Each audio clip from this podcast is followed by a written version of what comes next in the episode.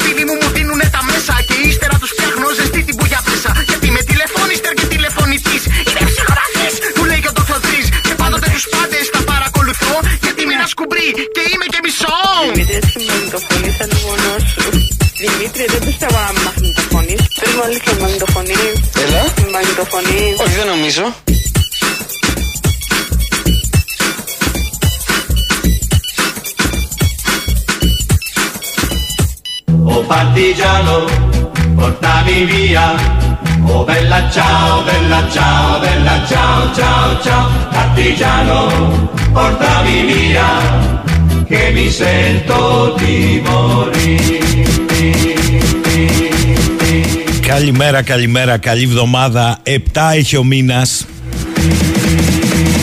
Έρχεται των Αρχαγγέλων, αλλά. Τι κακό είναι αυτό, ρε παιδιά. Απίστευτη αυτή η χώρα. Ένα πέναλτι θριαλίδα πολιτικών εξελίξεων. Ο κύριος Σόπα θα φύγει ο φασισμός και η χούντα του Τσίπρα Σόπα που να είναι φεύγει η χούντα του Μητσοτάκη Ναι ναι για το Μαρινάκι λέω Διότι το 112 παιδιά δεν δούλεψε Φέραν τον κατακλυσμό με τις φθυροπορεινές βροχούλες Τρεις δρόμοι γνωστοί και όλοι, όλοι και όλοι έκλεισαν σε Αττική και Πειραιά και το 112 με τέτοια κατάχρηση όταν θα υπάρξει σοβαρός λόγος θα υπάρχει θέμα.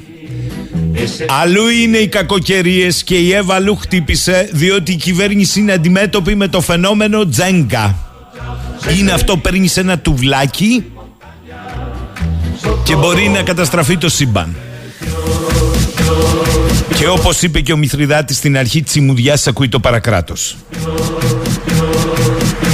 Έχει απορία ο φίλος ο Τάκης γιατί παρακολουθείτε η μπαλατσινού και η μπουμπούκα του μπουμπούκου. Η απάντηση είναι απλή, διότι ένας υπουργός του καθεστώτος που τρέμει και τον ίσιο του θα προτιμήσει να χρησιμοποιήσει το τηλέφωνο τη συζύγου του για να μιλήσει χωρίς φόβο και πάθος.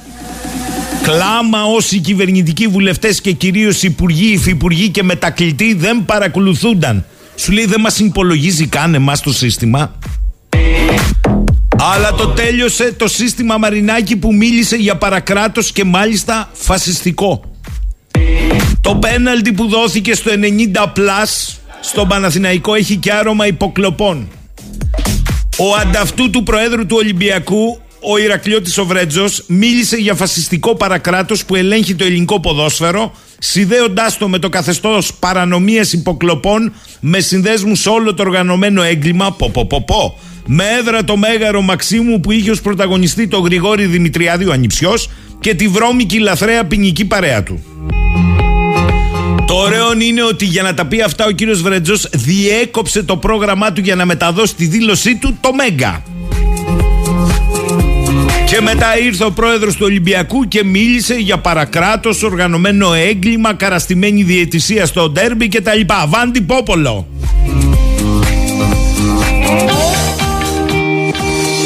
Βάλτε τώρα και τα όσα έχουν γίνει από το Σάββατο με τις αποκαλύψεις του Κυριακάτικου ντοκουμέντο οι έξυπνοι πάνε το Σάββατο 2 με 3 το μεσημέρι και παίρνουν τις ε, Κυριακάτικες εφημερίδες. Το χειρότερο απ' όλα είναι ότι σε μια περίοδο που η κοινωνία στενάζει, η κυβέρνηση δίνει την αίσθηση ότι άγεται και φέρεται από επιχειρηματικά συμφέροντα και αυτό θα το πληρώσουμε, δήλωσε παλαιός βουλευτής της Νέας Δημοκρατίας. Τι ξέρει, Όλα αυτά μετά από μια μισή μέρα αφωνίας ο επικοινωνιακός μηχανισμός του Μαξίμου χάραξε μια στρατηγική για το πώς θα πρέπει να αντιμετωπίσουν τα στελέχη τις καταιγιστικές εξελίξεις σχετικά με τις υποκλοπές. Το συνόψισε ο για πάσα νόσων και μαλακίαν κυβερνητικός εκπρόσωπος από εθνικά μέχρι υποκλοπές. Η νέα γραμμή. Όταν διατυπώνονται τέτοιοι ισχυρισμοί περί υποκλοπών και παρακολουθήσεων είναι δύο διαφορετικά εξίσου σημαντικά θέματα. Δύο βασικά ερωτήματα που τίθενται, είπε ο κύριος Οικονόμου, είναι ποιος τους λέει και ποιος είναι ο σκοπός του. Αυτό θα μπορούσε να είναι ένα επίσημο κείμενο προς τελέχη και δημοσιογράφους του κόμματος και όχι να συμπεριληφθεί σε επίσημη κυβερνητική ανακοίνωση. Όταν γίνονται καταγγελίες, σημασία έχει να καταρριφθούν οι καταγγελίες με επιχειρήματα και όχι να πληγεί η προσωπικότητα που κάνει την καταγγελία.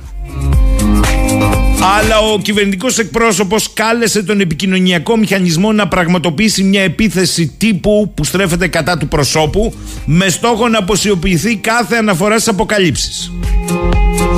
Η πρώτη που το κατάλαβε ήταν η Άννα Μισελ η οποία είπε ότι προέρχονται οι καταγγελίες από ένα μέσο, το ντοκουμέντο είναι αυτό, ενημέρωσε ο εκδότης το οποίο είχε συνδεθεί με Ρώσο ολιγάρχη που χρηματοδοτούσε την αγορά τηλεοπτικού σταθμού.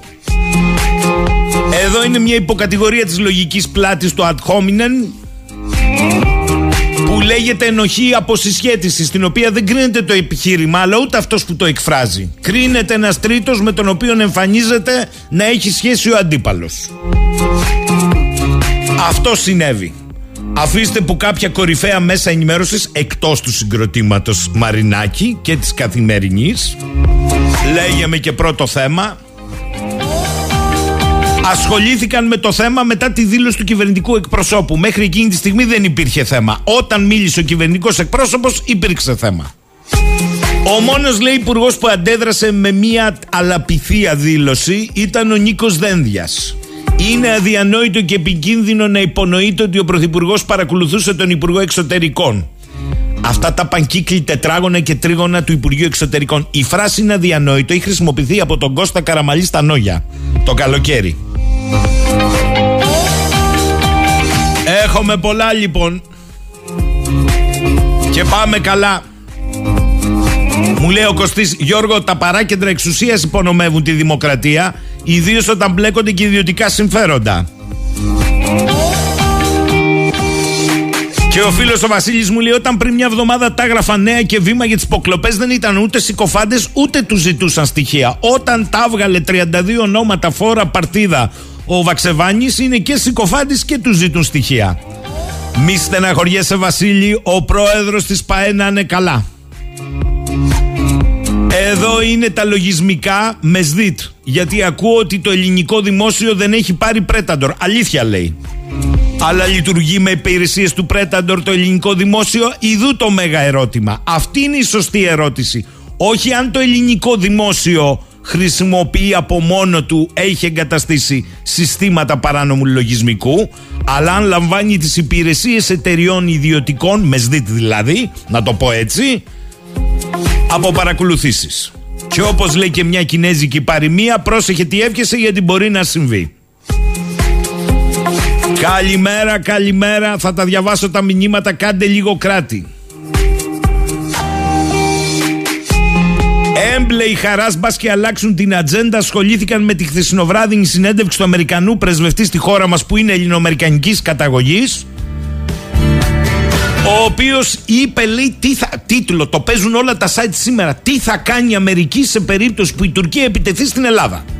Να σας πω τι είπε. Η πρωτεύουσα αρχή είναι ότι πρέπει η Ελλάδα και η Τουρκία να συζητήσουν και να επιλύσουν τις διαφορές τους όχι τη διαφορά, τις διαφορές τους διπλωματικά και σύμφωνα με το διεθνές δίκαιο. Δεν υπάρχει άλλη επιλογή. Και οι δύο, είπε ο Αμερικανός πρέσβης στην Αθήνα, είστε πολύ σεβαστοί σύμμαχοι και πολύ σημαντικά μέλη του ΝΑΤΟ.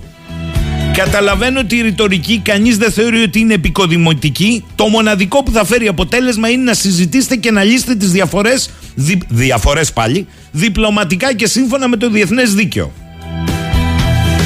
Υπάρχουν μεν διαφορές ξανά σε πάρα πολλές σχέσεις. Η ειρήνη είναι η πρωτεύουσα αρχή, τρία πουλάκια κάθονταν. Ήμασταν εξαιρετικά συνεπείς. Πιστεύουμε ότι η όξυση της ρητορικής δεν είναι επικοδημητική ούτε παραγωγική. Το να υπερίπτεται πάνω από το νησί του άλλου ή να σου λέει πήγαινε πίσω από τα φυσικά σου σύνορα είναι όξυση της ρητορικής. Πιστεύουμε στεναρά ότι και οι δύο νατοικοί μας σύμμαχοι πρέπει να επιλύσουν πάλι τις διαφορές τους με τη διπλωματία.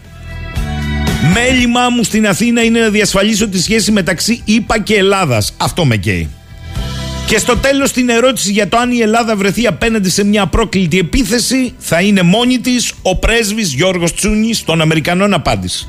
Ο ελληνικός στρατός είναι ικανός να προστατεύσει την πατρίδα.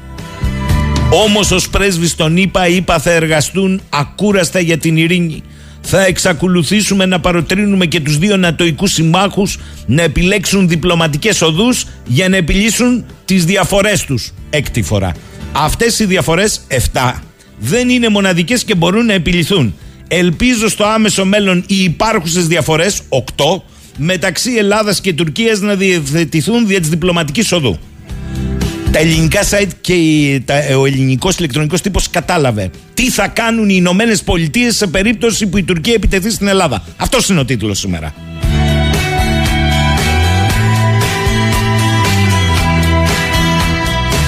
Και επειδή ακούω και πολλούς για να λένε για τη στάση την διαφοροποιημένη του δένδια και τα λοιπά, θα σας διαβάσω μία είδηση. Την περασμένη εβδομάδα επισκέφτηκε την Αθήνα πενταμελής αντιπροσωπεία από την Τουρκία στα πλαίσια της διπλωματίας ΤΡΑΚ 2 που είναι το ελληνοτουρκικό φόρουμ που ιδρύθηκε το 1998 από τον Γιώργο Παπανδρέου. Σας διαβάζω τι λένε οι Τούρκοι. Ένας εξ αυτών που ήταν παρόν δηλαδή στη συνάντηση και είναι συνταξιούχος ε, διπλωμάτης, ο Χασάν Κογκούς, λέει επιλέξει. Η συνάντηση με τον Υπουργό Εξωτερικών στην Ελλάδα δεν μας το είπαν ότι έγινε αυτό.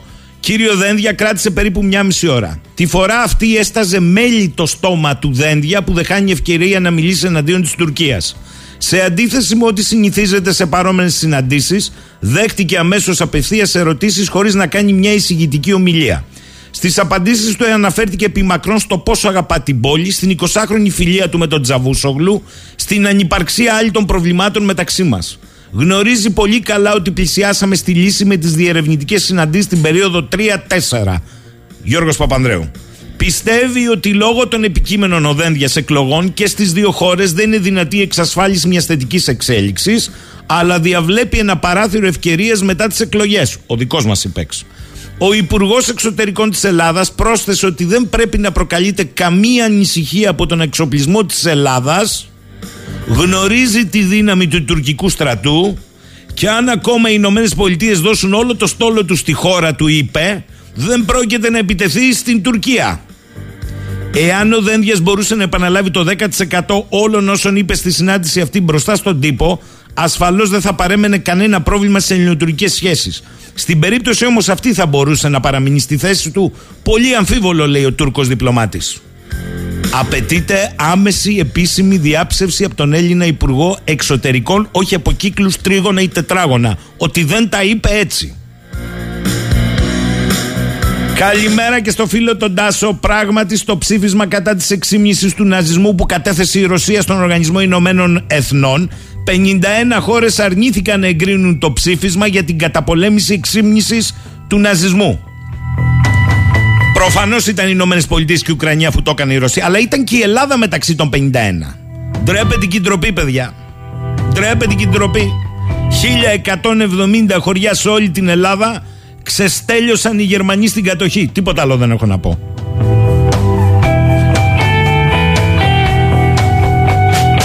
Και τέλος με δύο καταπληκτικές ε, ειδήσεις.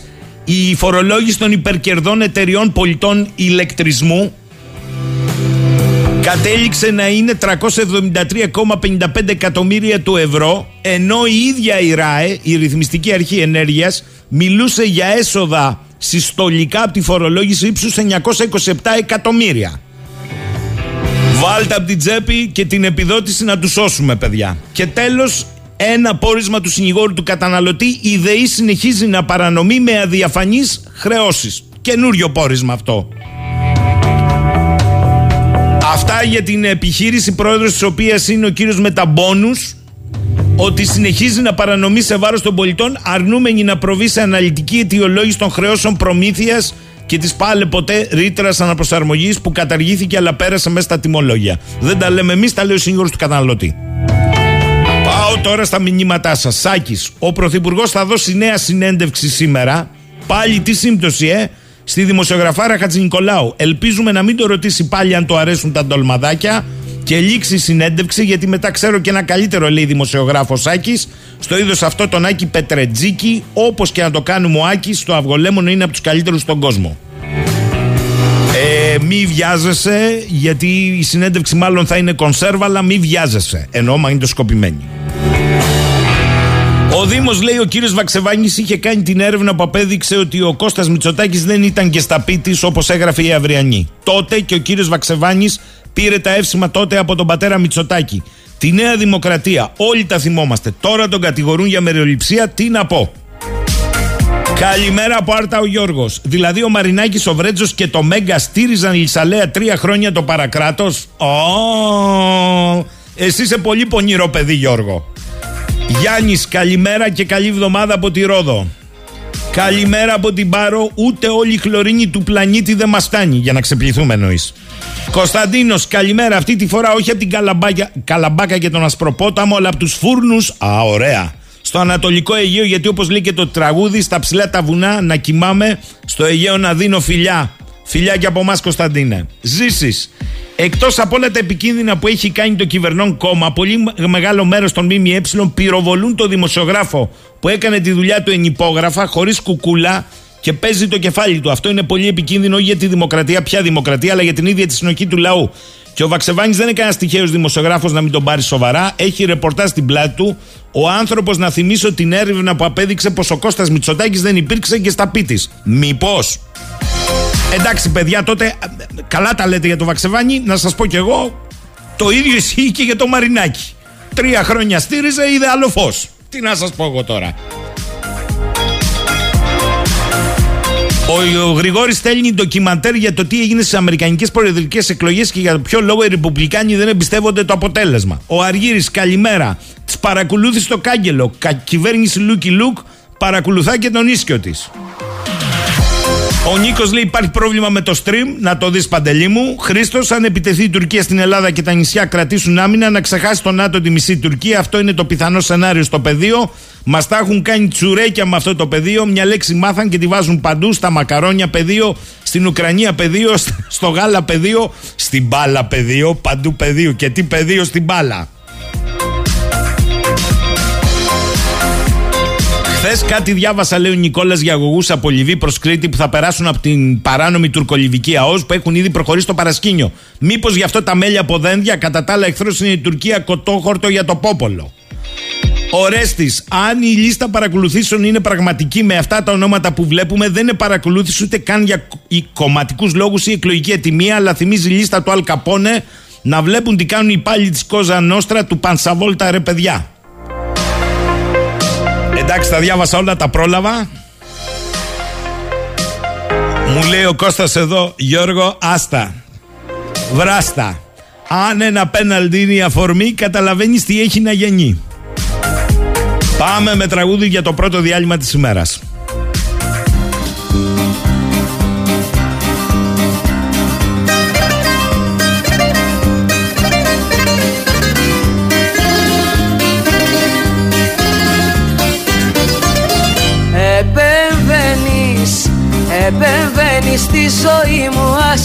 Ασυγχώρητα Σε θέματα προσωπικά και απορριτά Με τεντεκτίβ και υποκλοπές, με τάλματα και επιτροπές.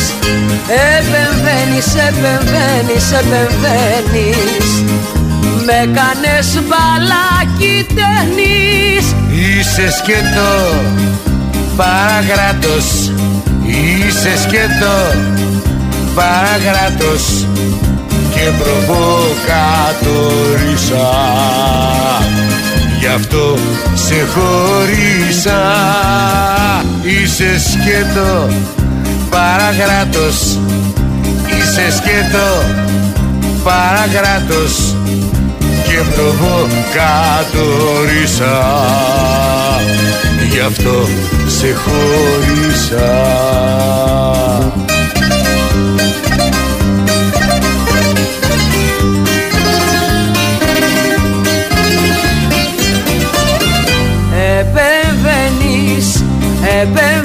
με πειρά κατευθυνόμενα στο σπίτι μου στους φίλους και το κόμενο.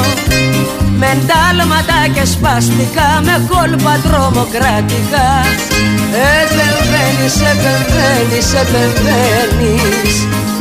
Με κάνες μπαλάκι ταινείς Είσαι σκέτο παρακράτος. Είσαι σκέτο παρακράτος και προβοκατορίσα Γι' αυτό σε χωρίσα. Είσαι σκέτο παρακράτος Είσαι σκέτο παρακράτος και προβοκατορίσα Γι' αυτό σε χωρίσα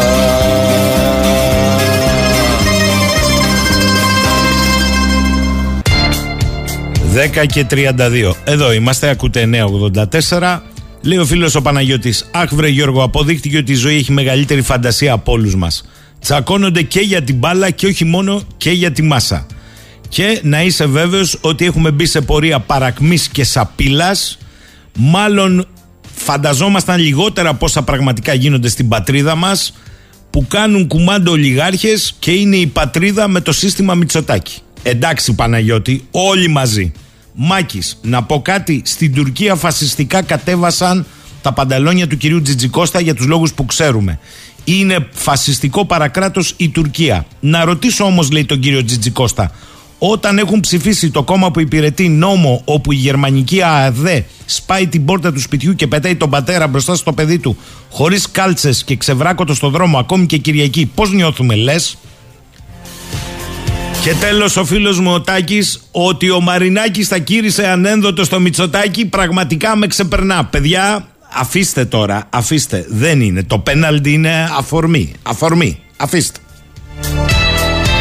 Λοιπόν, για να συζητήσουμε όλο αυτό το ωραίο κλίμα και το ωραίο περιβάλλον που διάγουμε, διότι ξεκινήσαμε από τις υποκλοπές και παρακολουθήσεις, δεν είναι το ίδιο πράγμα, προσέξτε το, ε, είναι διακριτά εξίσου ενδιαφέροντα, και που έχουμε φτάσει χθες το βράδυ.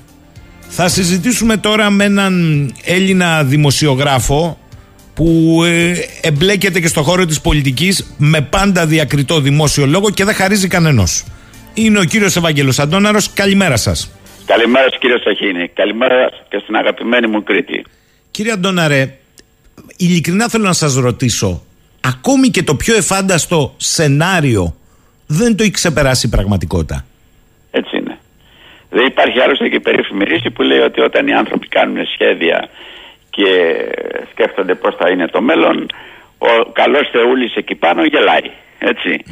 Και όπως είπατε κι εσείς ε, βγαίνουν ε, ξανά από χτες το βράδυ και σωστά διαπιστώσατε κύριε Σαχίνη ότι βεβαίως το πέναλτι, ε, δηλαδή η έκβαση του συγκεκριμένου ποδοσφαιρικού αγώνα Ολυμπιακού Παναθηναϊκού λίγα λεπτά μετά την το τέλος και την έναρξη της παράτασης είναι απλώς η αφορμή. Δεν είναι η ουσία, πολύ περισσότερα κρύβονται πίσω από αυτά. Ε, είναι όμως μια καμπή. Είναι μια καμπή που σημαίνει για μένα ε, ένα ακόμη βήμα προς την πτώση με κρότο εγώ φαντάζομαι ότι θα γίνει της κυβέρνησης Μητσοτάκη η οποία όμως δεν θα γίνει ε, σήμερα, αύριο, μεθαύριο. Θα πάρει χρόνο. Η δική μου πρόβλεψη είναι ότι ο Μητσοτάκης θα προσπαθήσει μέχρι την τελευταία στιγμή να κρατηθεί στην εξουσία. Θα προσπαθήσει να κερδίσει όσο περισσότερο χρόνο μπορεί. Θα προσπαθήσει να αλλάξει την ατζέντα κάνοντας ε, διάφορες δημόσιες εμφανίσεις, το ένα, το α, το β, το γ, το δ. Ε, Πιστεύοντας ε, είναι και αυτό ίδιο ε, της οικογένειάς του και δεν το λέω καθόλου ε, ε, υποτιμητικά ή ηρωνικά να μην τους εγκαταλείπει η αισιοδοξία ότι μέχρι την τελευταία στιγμή ε, ένα θαύμα θα συμβεί και θα ξεπεραστούν τα προβλήματα. Τέλειωσε ο χρόνος του Μητσοτάκη. Το ζήτημα είναι να μην τελειώσει τόσο αργά που ο κόσμος, η χώρα και η κοινωνία θα έχουν υποστεί κι άλλα δεινά. Γιατί έχουν ταλαιπωρηθεί πάρα πολύ από αυτό το σύστημα. Μισό λεπτό κύριε Αντωνέρ. Θα πει κάποιος ότι τα λέτε πάντα δημόσια και με πάθος αλλά μήπως φοράτε, να το πω έτσι, φακούς διαθλαστικούς και τα βλέπετε μονόπατα. Θα σας πει Όχι, κάποιο... έχω κάνει και εγχείρηση μείωση της μοιοπίας στα μάτια μου πριν από μερικά χρόνια ε, και τα βλέπω όλα στις πραγματικές του διαστάσεις, πιστεύω. Τι είναι αυτό που συμβαίνει; Ξέρετε, ναι, στην λυπάμαι πραγματικ- που θα το πω. Ε, ε, μου στείλανε πριν από λίγο ε, ε, ένα απόσπασμα αυτόν που είπα την Παρασκευή το βράδυ στην εκπομπή της Νατάσας Γιάμαλης στο κοντρα Έτσι.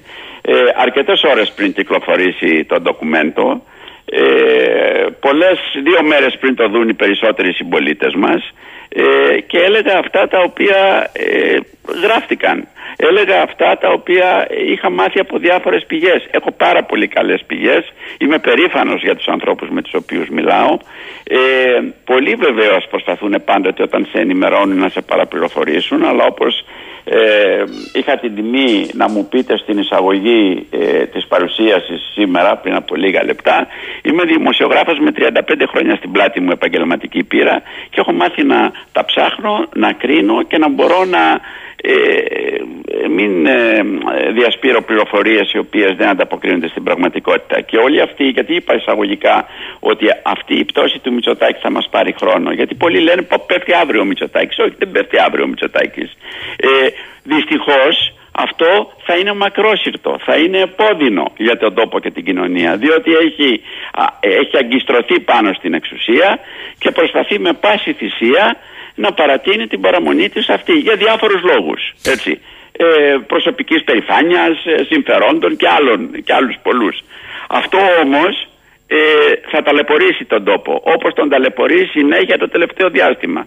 Θυμηθείτε ότι πριν από δυόμισι μήνες δύο μήνες περίπου ε, ο Κώστας Καραμαλής σε εσάς, στην Κρήτη, στα Ανόγια είχε πει ότι πρέπει να πέσει άπλετο φως και κυκλοφορεί σήμερα στις παρακολουθήσεις εννοώ και κυκλοφορεί σήμερα η εφημερίδα ε, τα νέα που πριν από δύο μήνες είχε πει ότι τέλειωσε το θέμα των παρακολουθήσεων και λέει άπλετο φως. Αυτό, έχει- αυτό λέει ο κύριος τίτλος της.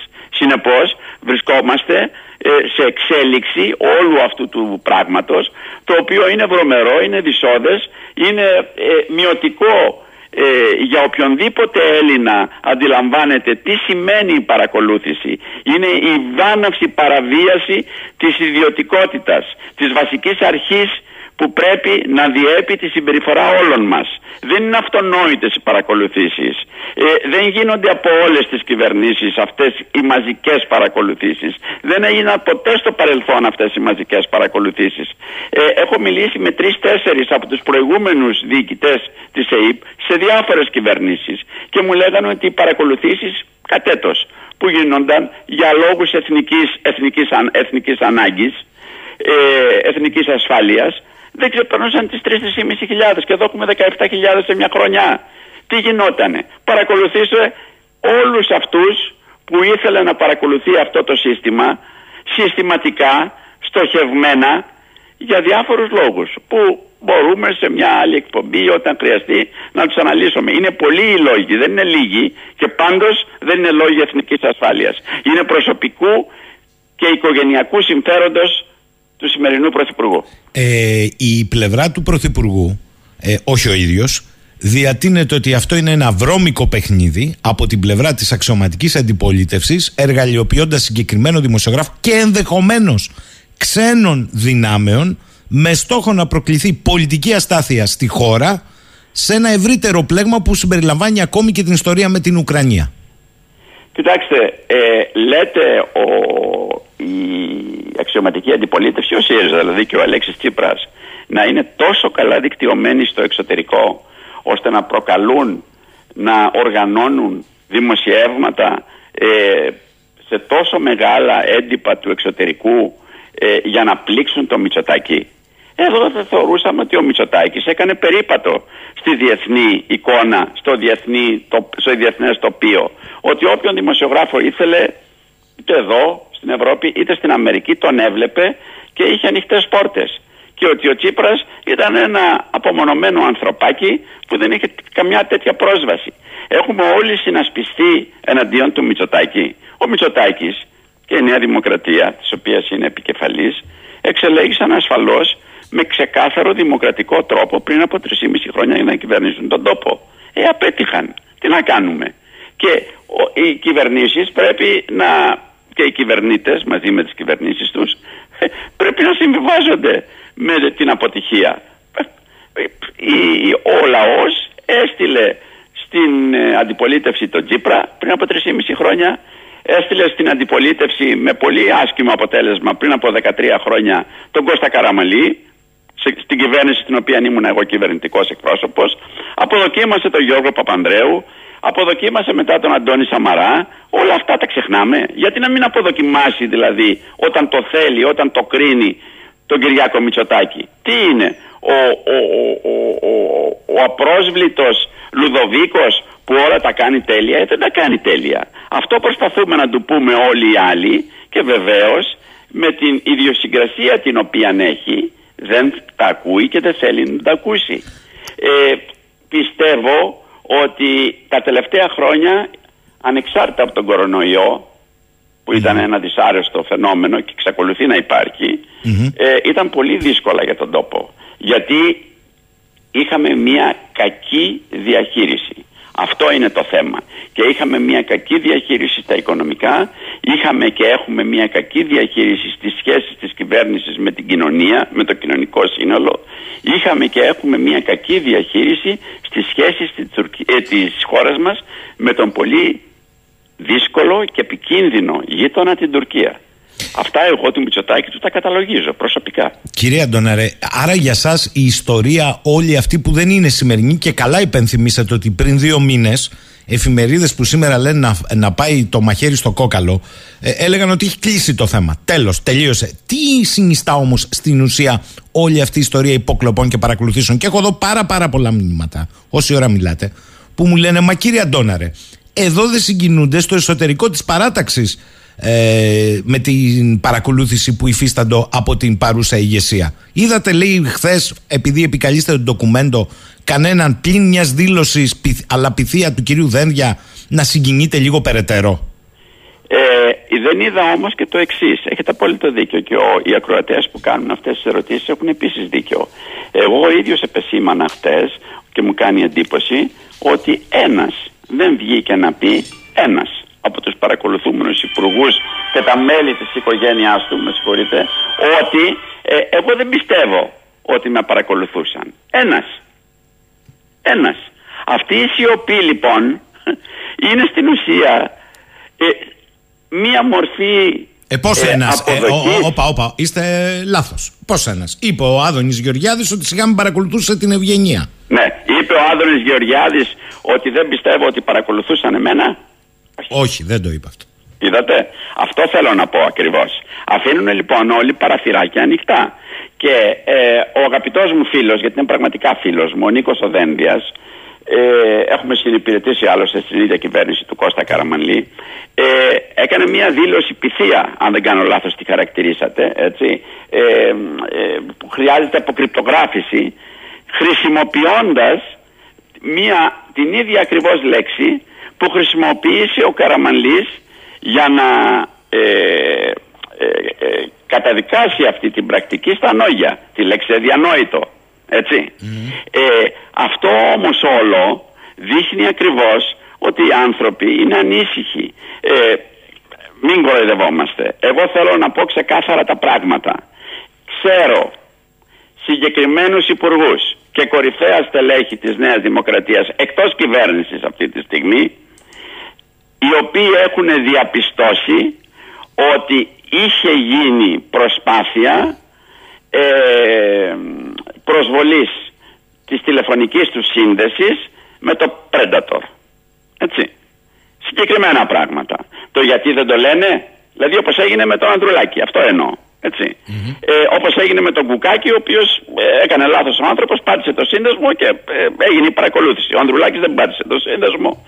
Ε, ξέρω ότι εντός των υπομένων ημερών ε, πολλοί ε, ε, ενδιαφερόμενοι ε, κυρίως πρόσωπα του δημόσιου χώρου, όχι υποχρεωτικά πολιτικοί, θα προσφύγουν στο Citizen Lab, αυτό το ειδικό εργαστήριο που βρίσκεται στην Αμερική, Στον Καναδά, στον Καναδά. μάλιστα, Ναι, ναι. προκειμένου να διαπιστώσουν εάν οι τηλεφωνικές τους συνδέσεις ε, έχουν υποστεί επίθεση.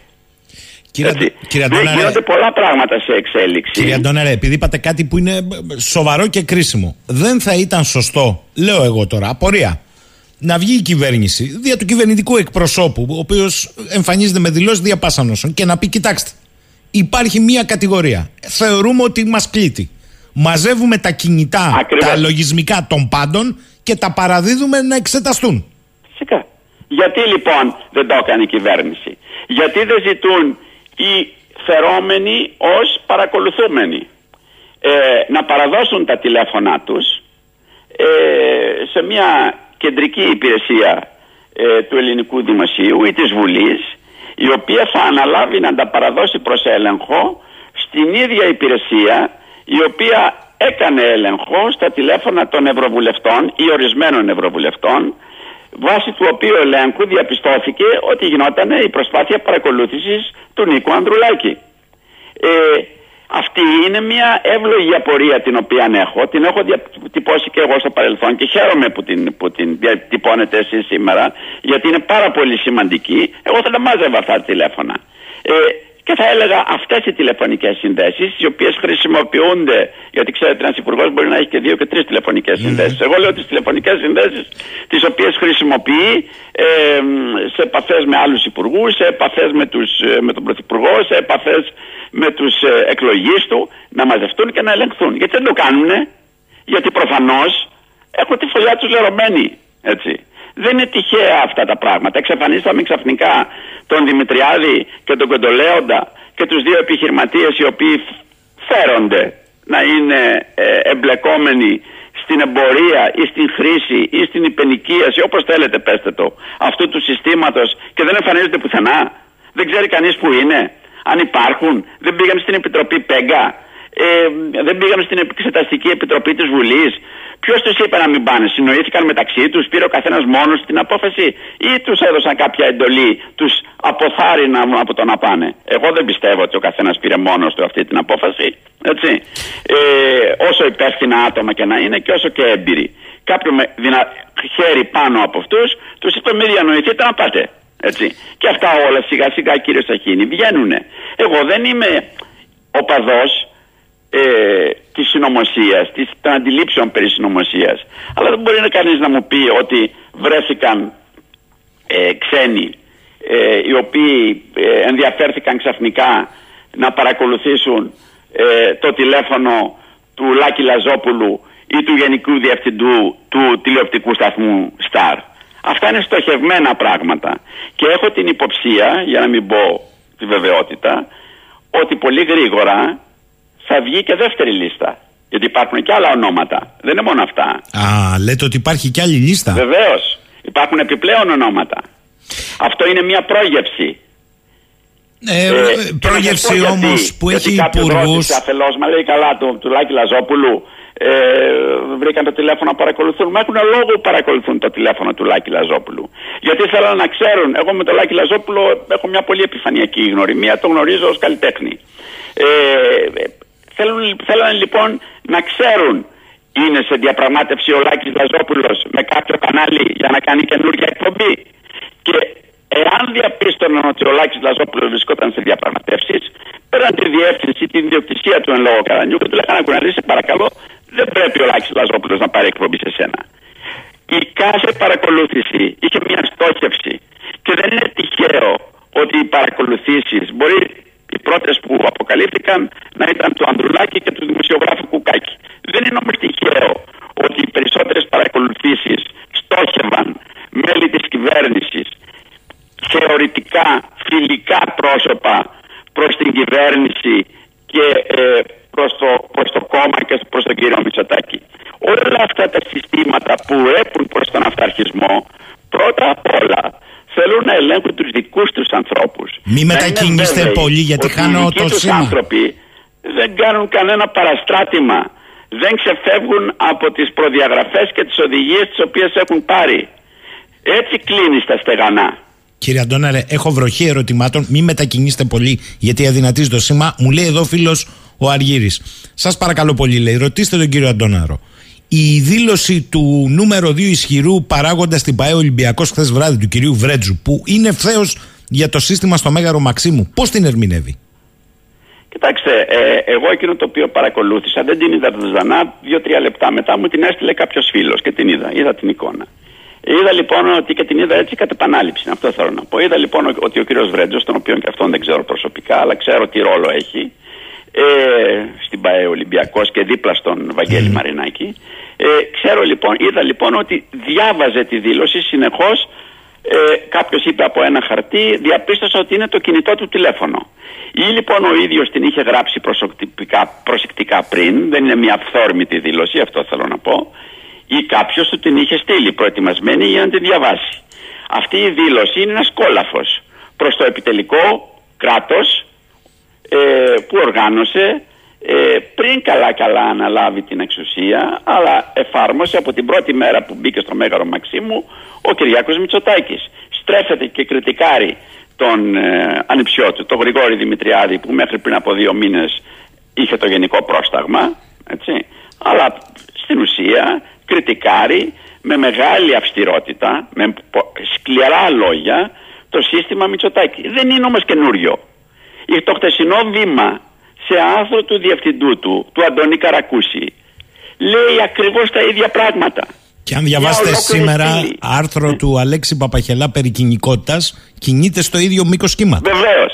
Αλλά γιατί αναφέρω τον Καρακούση και το, και το βήμα; Διότι το βήμα είναι ιδιοκτησίας συμφερόντων, επιχειρηματικών συμφερόντων του Βαγγέλη Μαρινάκη. Αυτά λοιπόν που είπε το βράδυ φημωμένος ο εκπρόσωπός του με αφορμή το πέναλτι είχαν γραφτεί ήδη από την Παρασκευή το μεσημέρι, διότι έτσι γράφονται τα σχόλια των κυριακάτικων εφημερίδων, από το διευθυντή της εφημερίδας.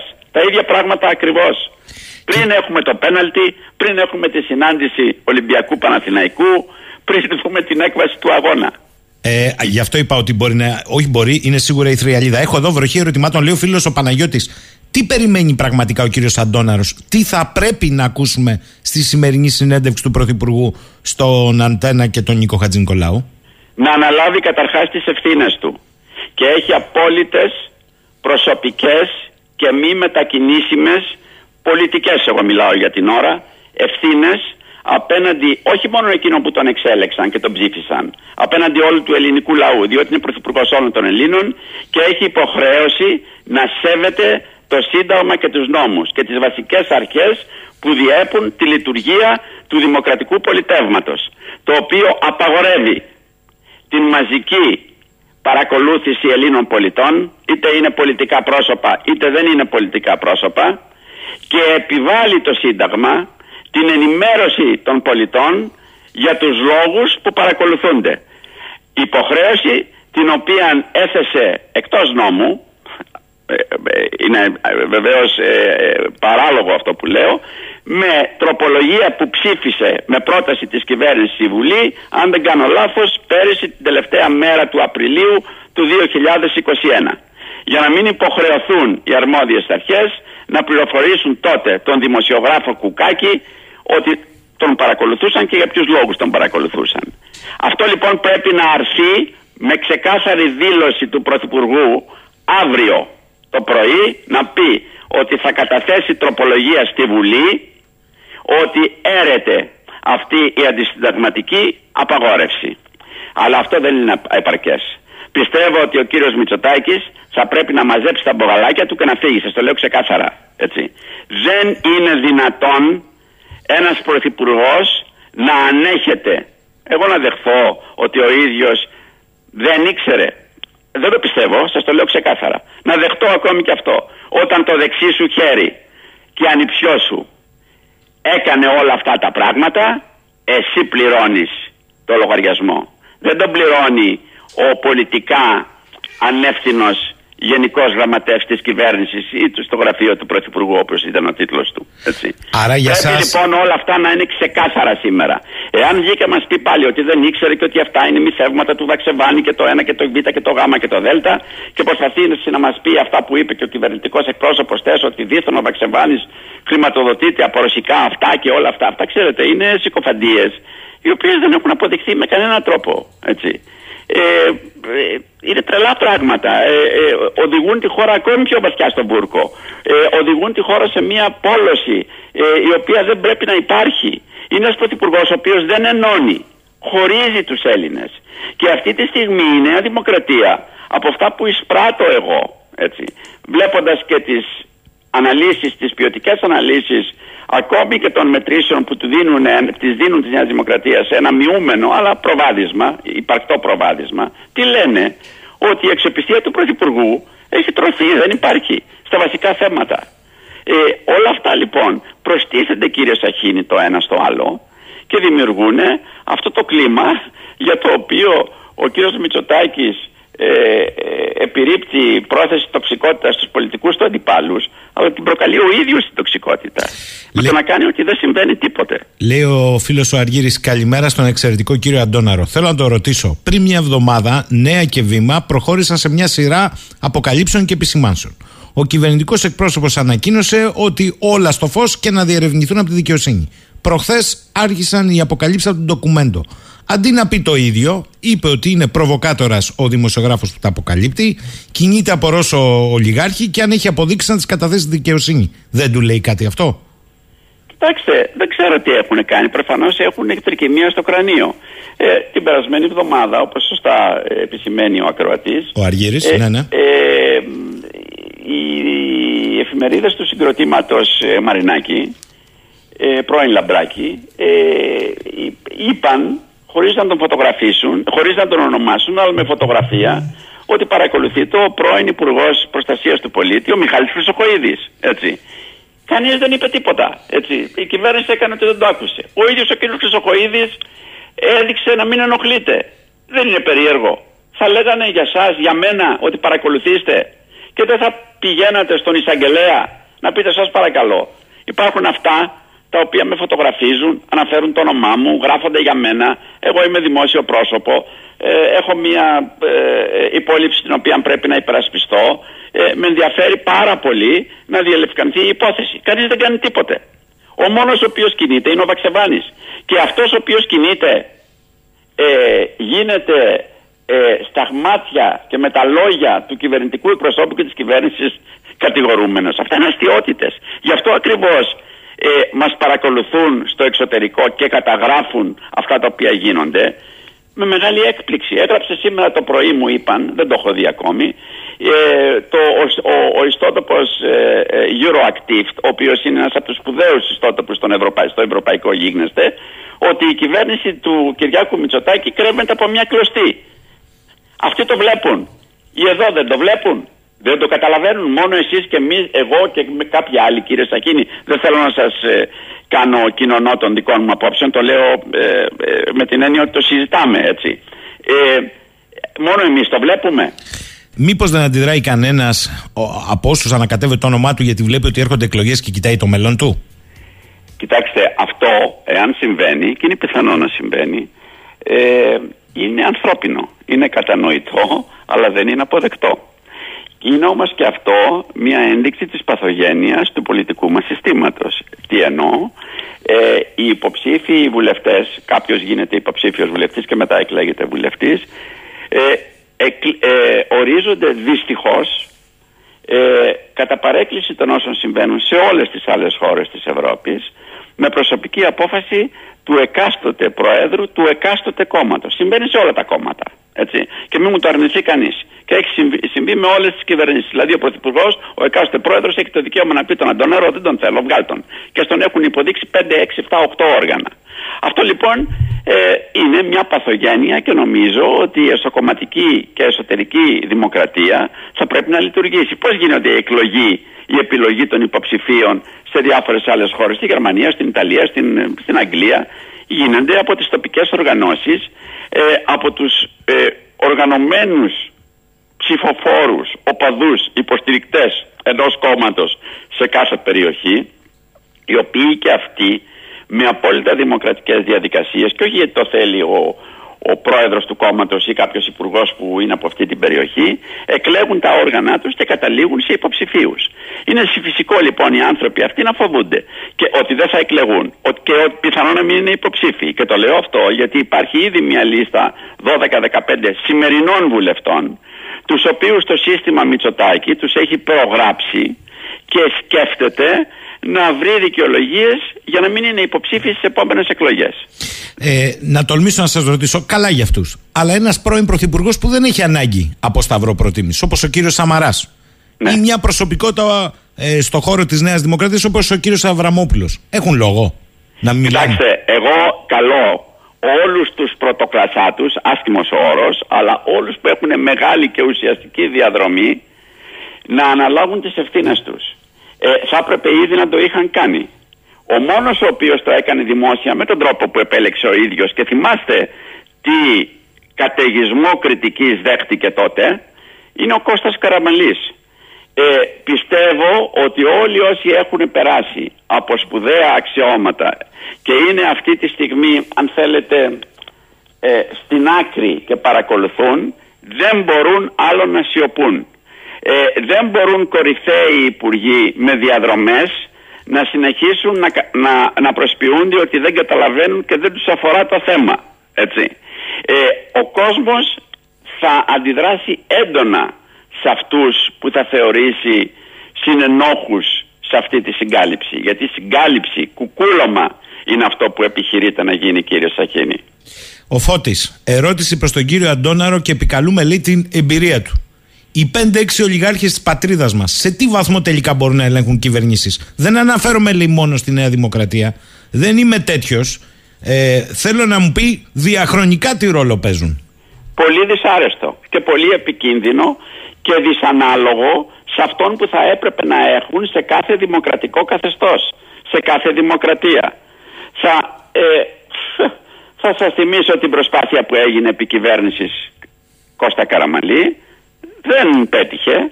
Ξεκάθαρα πράγματα. Δεν το λέω αυτό. Θα σας θυμίσω ότι η ιστορία είναι παλιά. Οι ολιγάρχες και οι παντοδύναμοι χρησιμοποίησαν πολιτικά πρόσωπα για να ρίξουν τον πατέρα του σημερινού πρωθυπουργού, τον Κώστα Μητσοτάκη, από πρωθυπουργό το 1993.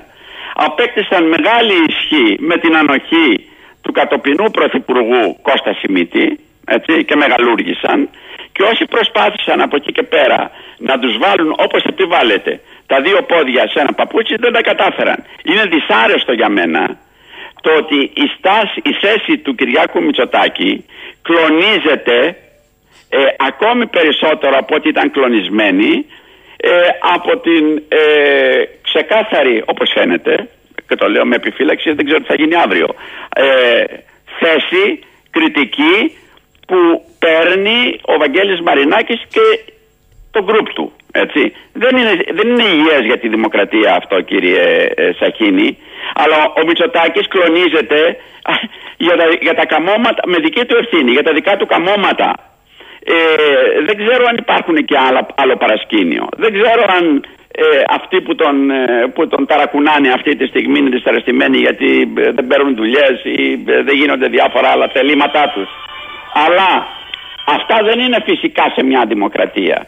Και ξέρετε γιατί δεν είναι φυσικά; Γιατί δυστυχώς οι ανεξάρτητες αρχές οι οποίες θα έπρεπε να λειτουργούν και να ελέγχουν την, ε, τον υπερσυγκεντρωτισμό εξουσίας, δύναμης, επιρροής ε, σε πρόσωπα, σε λίγα πρόσωπα έχουν εξεδοντιαστεί από το πολιτικό σύστημα. Δεν είναι πραγματικά ανεξάρτητες Όλο αυτό λοιπόν είναι ένα κουβάρι που θα είναι πολύ δύσκολο τα επόμενα χρόνια να το ξεμπλέξουμε. Ο φίλος εδώ, Νίκος, πιστεύει ο κύριος Αντώνο πως το πολιτικό σύστημα της χώρας συλλήβδην, χωρίς καμιά απολύτως εξαίρεση, έχει επιλογές που μπορούν να ωφελήσουν την πατρίδα και να τη βγάλουν από το τέλμα και την καταστροφή που οδηγείται, πόλο δε που τα εθνικά παροξύνονται διαρκώς και όλοι σφυρίζουν αδιάφορα; Κοιτάξτε, εγώ στη μεγάλη πλειοψηφία των πολιτικών πολιτικών ανδρών και γυναικών αναγνωρίζω τον πατριωτισμό. Σας το λέω ξεκάθαρα αυτά τα πράγματα. Έχω γνωρίσει πολιτικά πρόσωπα από όλους τους πολιτικούς χώρους, οι οποίοι ούτε απαταιώνες είναι, ούτε λοβιτούρες θέλουν να κάνουν, ούτε σαλταδόροι είναι. Ένα είναι το πρόβλημα, ότι παρισφρίουν πρόσωπα τα οποία με τη συμπεριφορά τους επηρεάζουν τις πολιτικές εξελίξεις, παρισφρίουν πρόσωπα τα οποία με τη συμπεριφορά τους μαυρίζουν την εικόνα που έχει ο κόσμος, ο λαός για το πολιτικό σύστημα και βεβαίως την ευθύνη για την επιλογή αυτών των προσώπων την έχουν πάντα οι πολιτικές ηγεσίες. Για το λόγο που σας είπα. Γιατί εκείνες επιλέγουν. Ποιος επέλεξε τον κύριο Πάτσι να είναι υποψήφιος βουλευτής Γρεβενών; Φυσικά το σύστημα Μητσοτάκη. Το, το, το, το γραφείο του ε, τότε Προέδρου της Νέας Δημοκρατίας και σημερινού Προέδρου της Νέας Δημοκρατίας Κυριάκου Μητσοτάκη. Δεν τον επέλεξε η τοπική οργάνωση Γρεβενών όπως θα έπρεπε να έχει γίνει. Δεν τον επέλεξε καν η περιφέρεια στην οποία ανήκουν τα, τα Γρεβενά. Τον επέλεξε ο ίδιος προσωπικά. Κατά πρόταση όπως λέγεται ε, διαφόρων προσώπων. Γιατί τον είχαν αποκλείσει τον κύριο Πάτσι από υποψήφιο βουλευτή οι δύο προηγούμενοι πρόεδροι της Νέας Δημοκρατίας, ο Αντώνης Σαμαράς και ο Βαγγέλης Μεϊμαράκης. Προφανώς ξέρανε κάτι παραπάνω. Τα οποία, αυτά τα παραπάνω, τα οποία αγνόησε το σύστημα Μητσοτάκη. Γι' αυτό λέω λοιπόν ότι ε, θα πρέπει άνθρωποι οι οποίοι ε, είναι ε, υποπτοί, δεν έχουν καθαρό μητρό στη ζωή τους σε διάφορους τομείς να αποκλείονται από την πολιτική ζωή του τόπου. Χρειάζεται ένα ξεκαθάρισμα, αλλά δεν είναι οι πολιτικοί όλοι προδότες, δεν είναι οι πολιτικοί όλοι έτοιμοι να ρίξουν τις ασπίδες και να παραδώσουν κομμάτια της χώρας στην Τουρκία ή αλλού και γι' αυτό ακριβώς πρέπει ειδικά στο θέμα της Τουρκίας να ε, γίνει μια εθνική συνεννόηση και να μην ξεφύγουμε από αυτά τα οποία εδώ και 40 χρόνια πρεσβεύουν, πρεσβεύουμε ότι πρέπει να είναι ο ακρογωνιαίος λίθος της πολιτικής που έχουμε υποχρέωση να ακολουθήσουμε απέναντι στην Τουρκία. Λέει ένας εδώ φίλος το αυτό θα, ισχύσει, θα ισχύει λοιπόν και για την κοινοβουλευτική ομάδα της Νέας Δημοκρατίας. Γιατί λοιπόν δεν αλλάζουν τον κυβερνήτη εκ των έσω να σώσουν και την παρτίδα και την πατρίδα όπως έκανε το συντηρητικό κόμμα στο Ηνωμένο Βασίλειο; Δεν λέμε να φύγει η κοινοβουλευτική πλειοψηφία από τα πράγματα, να φύγει αν αποφασίσει ο ελληνικός λαός. Λέει εδώ ο Νικόλας, μετά με τη λήξη της θητείας αυτής της κοινοβουλευτικής πλειοψηφίας. Γιατί δεν κάνουν την κίνηση. Θα σας πω πάρα πολύ. Η απάντηση είναι πάρα πολύ απλά. Απλή. Γιατί δεν έχουν τα κότσια. Τα πολιτικά κότσια. Αυτό είναι. Αυτό είναι μομφή εις βάρος αυτών που βρίσκονται στη Βουλή. Εγώ, αν ήμουν αυτή τη στιγμή βουλευτής, δεν είμαι, θα έκανα ασφαλώς μια κίνηση προς αυτή την κατεύθυνση. Και βλέπω ότι κανένα δυο προσπαθούν να το πούν, κάτι λένε, έτσι. Όχι εντελώς ξεκάθαρα. Χρειάζεται όμως απλά λόγια ε, στάση η οποία δεν αφήνει ε, κανένα περιθώριο για αμφισβήτηση και τρίξιμο των δοντιών. Έτσι. Ακόμη και αν αυτό σημαίνει ότι ο Α, ο Β ή ο Γ κινδυνεύει στις επόμενες εκλογές οι οποίες γίνονται και με απλή αναλογική συνεπώς το αποτέλεσμα ε, θα κοστίσει ε, βουλευτικές έδρες ε, σε όλα, στο πρώτο κόμμα, έτσι, αυτό, το σημερινό πρώτο κόμμα, ακόμη και αν αυτό του κοστίσει την έδρα του. Δεν έχουν τα κότσια. Το ξαναλέω, κύριε Σαχίνη. Αυτή είναι η εξήγηση. Δεν υπάρχει τίποτε άλλο. Ο Γεράσιμος φαίνεται, σας διαβάζει και στο Twitter. Μα είπε, λέει σήμερα ο κύριος Αντώναρος, ότι του εμπιστεύτηκε υπουργός της κυβέρνησης Παρούσης ότι θέλει να είναι ο πρώτος που θα φύγει από τη βρώμα και τη δυσοδεία. Έτσι ακριβώς. Συνέβη αυτό; Βεβαίως. Σε τηλεφωνική επικοινωνία. Και δεν θα πω αν είναι από τους παρακολουθούμενους ή όχι. Βεβαίως. Ε, με ρωτάει εδώ ο φίλος ο Κώστας, το βρίσκω εξαιρετικό. Κύριε Αντώναρ, εγώ ξέρω ότι καθαρός ουρανός σας τραπέζι δεν φοβάται. Αν εγώ δεν έχω να κρύψω τίποτα, δεν με ενδιαφέρει αν με παρακολουθούν. Καλά, Κώστα, δεν είναι έτσι. Εμένα με ενδιαφέρει το καλάθι που δεν μπορώ να το γεμίσω. Πνίγομαι από την ακρίβεια, από τα χρέη και δεν μπορώ να τα φέρω βόλτα. Καταλάβατε, λέει. Βεβαίως και έχω καταλάβει. Και ξέρω ότι αυτό είναι που θα ρίξει τελικά την κυβέρνηση Μητσοτάκη και τον ίδιο τον Πρωθυπουργό. Γι' αυτό και ακριβώς είναι απόλυτα φυσική η απάντηση της μεγάλης πλειοψηφίας όσων ερωτώνται ποιο είναι το σημαντικότερο θέμα που απαντούν η ακρίβεια. Και λέει, βγαίνει λοιπόν η κυβέρνηση και λέει: Είδατε, απαντάνε την ακρίβεια, απαντάνε για την ανεργία, απαντάνε το Συνεπώς οι παρακολουθήσεις είναι πολύ χαμηλά. Σωστό είναι αυτό.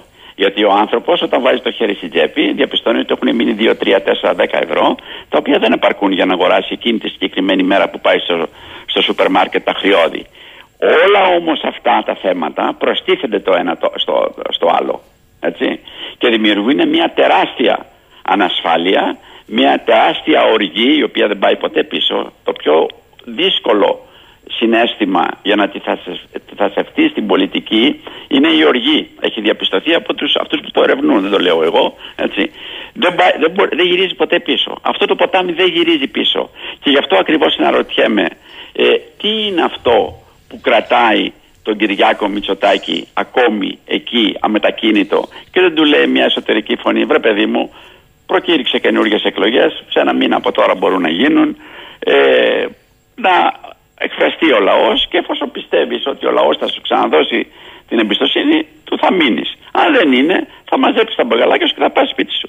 Είναι η προ- προσωπική του ματιοδοξία. Δεν πιστεύει ότι οποιοδήποτε άλλος μπορεί να το διαδεχθεί σε αυτό το αξίωμα.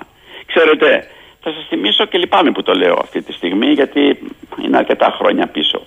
Ε, το 2015 ε, όταν ο, ο Αλέξης Τσίπρας κέρδισε τις εκλογές νομίζω στις 25 Ιανουαρίου ε, ο Αντώνης Σαμαράς δεν πήγε να του παραδώσει ε, την εξουσία στο Μέγαρο Μαξίμου. Αυτή είναι μια εντελώς τυπική διαδικασία την οποία κανείς πρωθυπουργός απερχόμενος δεν την κάνει με ευχαρίστηση. Έτσι. Ε, επειδή όμως την έχω ζήσει με την αποχώρηση του Κώστα Καραμανλή ε, και την παράδοση της εξουσίας στον κατοπινό πρωθυπουργό, στον αμέσως επόμενο πρωθυπουργό, στον Γιώργο Παπανδρέου, σας λέω ότι αυτό είναι η πεμπτουσία της δημοκρατίας, η εναλλαγή των κομμάτων στην εξουσία, η αποδοχή του αποτελέσματος της βούλησης του ελληνικού λαού, της πλειοψηφίας του ελληνικού λαού. Δεν σε θέλει εσένα πια, τα μαζεύεις και φεύγεις και έρχεται ο επόμενος.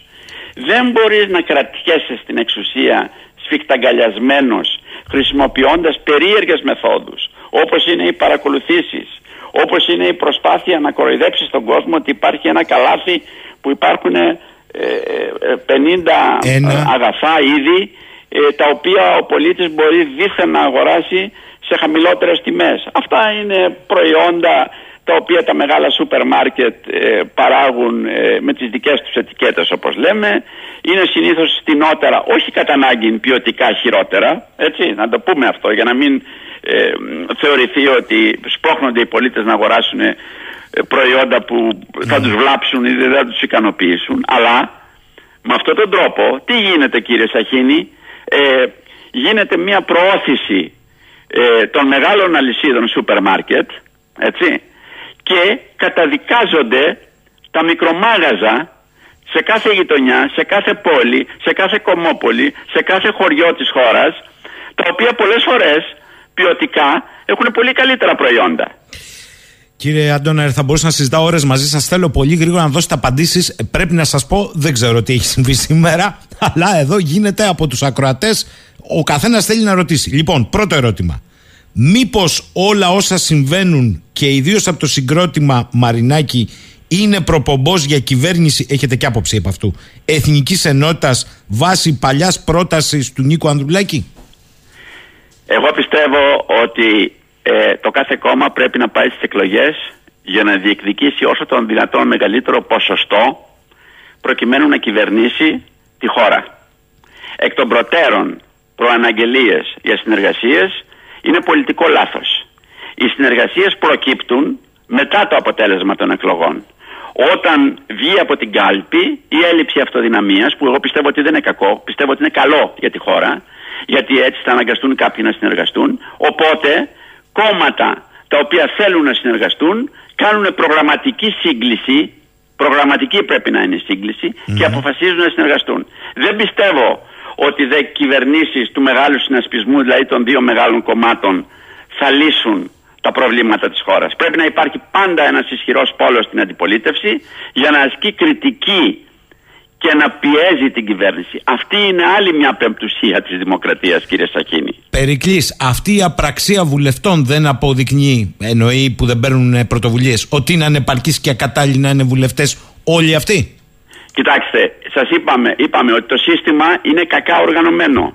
Και θα επισημάνω επίσης ότι υπάρχει ένα απαγορευτικό αυτή τη στιγμή από την κορυφή της κοινοβουλευτικής ομάδας και από το Μέγαρο Μαξίμους στους βουλευτές της Νέας Δημοκρατίας να ε, ε, καταθέτουν ερωτήσεις που ε, ε, κρίνουν, ελέγχουν ε, τους υπουργούς της κυβέρνησης. Και είδαμε ότι η μόνη που το έσπασε, που έσπασε αυτή την αρχή πριν από λίγες μέρες ήταν η κυρία η φίλη Όλγα Κεφαλογιάννη, ε, προερχόμενη από το Ρέθυμνο, εκλεγόμενη ε, τώρα στην Αθήνα, η οποία έκανε μια σκληρή ερώτηση προς τον Υπουργό Εργασίας, τον Κωστή Χατζηδάκη.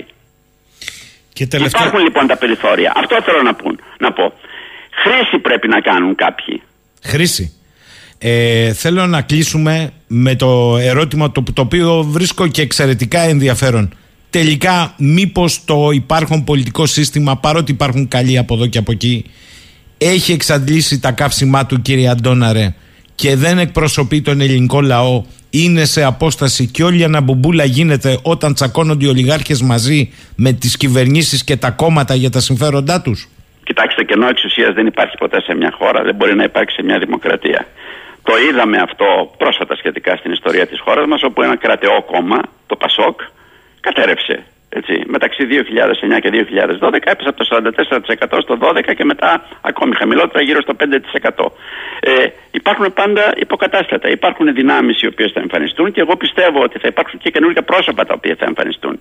Η ιδέα εφαρμογή της απλής αναλογικής Ναι. θα δώσει την ευκαιρία, όσο δυσάρεστο και αν φαίνεται αυτό με πρώτη ματιά, και σε νεότερες πολιτικές δυνάμεις ενδεχομένως να τοποθετηθούν στο πολιτικό πεδίο. Γι' αυτό δεν αρέσει η απλή αναλογική σε πολλούς από τους εκπροσώπους του παλιού συστήματος, κύριε Σαχίνη. Ε, και ο φίλος ο Νίκος πιστεύει ο κύριος Αντώναρος πως το πολιτικό σύστημα της χώρας συλλήβδην χωρίς καμία απολύτως εξαίρεση έχει επιλογές που μπορούν να ωφελήσουν τη χώρα; Είπα προηγουμένως ότι ε, οι περισσότεροι πολιτικοί έχουν ασφαλώς ε, την πρόθεση να συμβάλλουν στη βελτίωση της κατάστασης στη χώρα. Αν έχουν όλοι τις ικανότητες, αυτό δεν μπορώ να το κρίνω εγώ. Το κρίνει όμως κάθε φορά ο ελληνικός λαός που τους στέλνει στη Βουλή. Ξέρετε, ε, η, η δημοκρατία αυτό σημαίνει. Κατεβαίνει κάποιος υποψήφιος βουλευτής, ας πούμε στη Μυτιλίνη, έτσι, ε, και αποφασίζουν εκεί οι ψηφοφόροι ε, ποιον θέλουν να στείλουν στη Βουλή, ποιο κόμμα και ποιο βουλευτή θέλουν να στείλουν στη Βουλή. Αν ο βουλευτής που θα στείλουν στη Βουλή, και το λέω εντελώς υποθετικά για τη Μυτιλίνη, ε, είναι ανεπαρκής, ε, την ευθύνη την έχουν σε μεγάλο βαθμό και οι ψηφοφόροι. Πρέπει να κοιτάνε ποιον επλέγουν, εκλέγουν, ποιος- σε ποιον βάζουν το σταυρουδάκι τους δίπλα. Α. Και κυρίως να πιέσουν τα Ε, κόμματα πιάσατε τον να Ταύρο. ανοίξουν τις εσωκομματικές διαδικασίες. Πιάσατε τον τάβρο από τα κέρατα τώρα. Να μην αφήνουμε απ' έξω την ευθύνη τη δική μας όταν έρχεται η ώρα να βάλουμε το σταυρό. Βεβαίως. Όχι μόνο γιατί μας έστειλε το παιδί ο βουλευτής ε, από, το, από τα σύνορα που υπηρετεί, το γιο εννοώ, από τα σύνορα που υπηρετεί σε ένα πιο κοντινό μέρος της κατοικίας ή βοήθησε, όπως καλά έκανε, ε, για να ε, ε, ε, επισπευστεί ε, μια ιατρική επέμβαση σε ένα νοσοκομείο. Αλλά δεν μπορεί αυτό να είναι κριτήριο επιλογής του βουλευτή.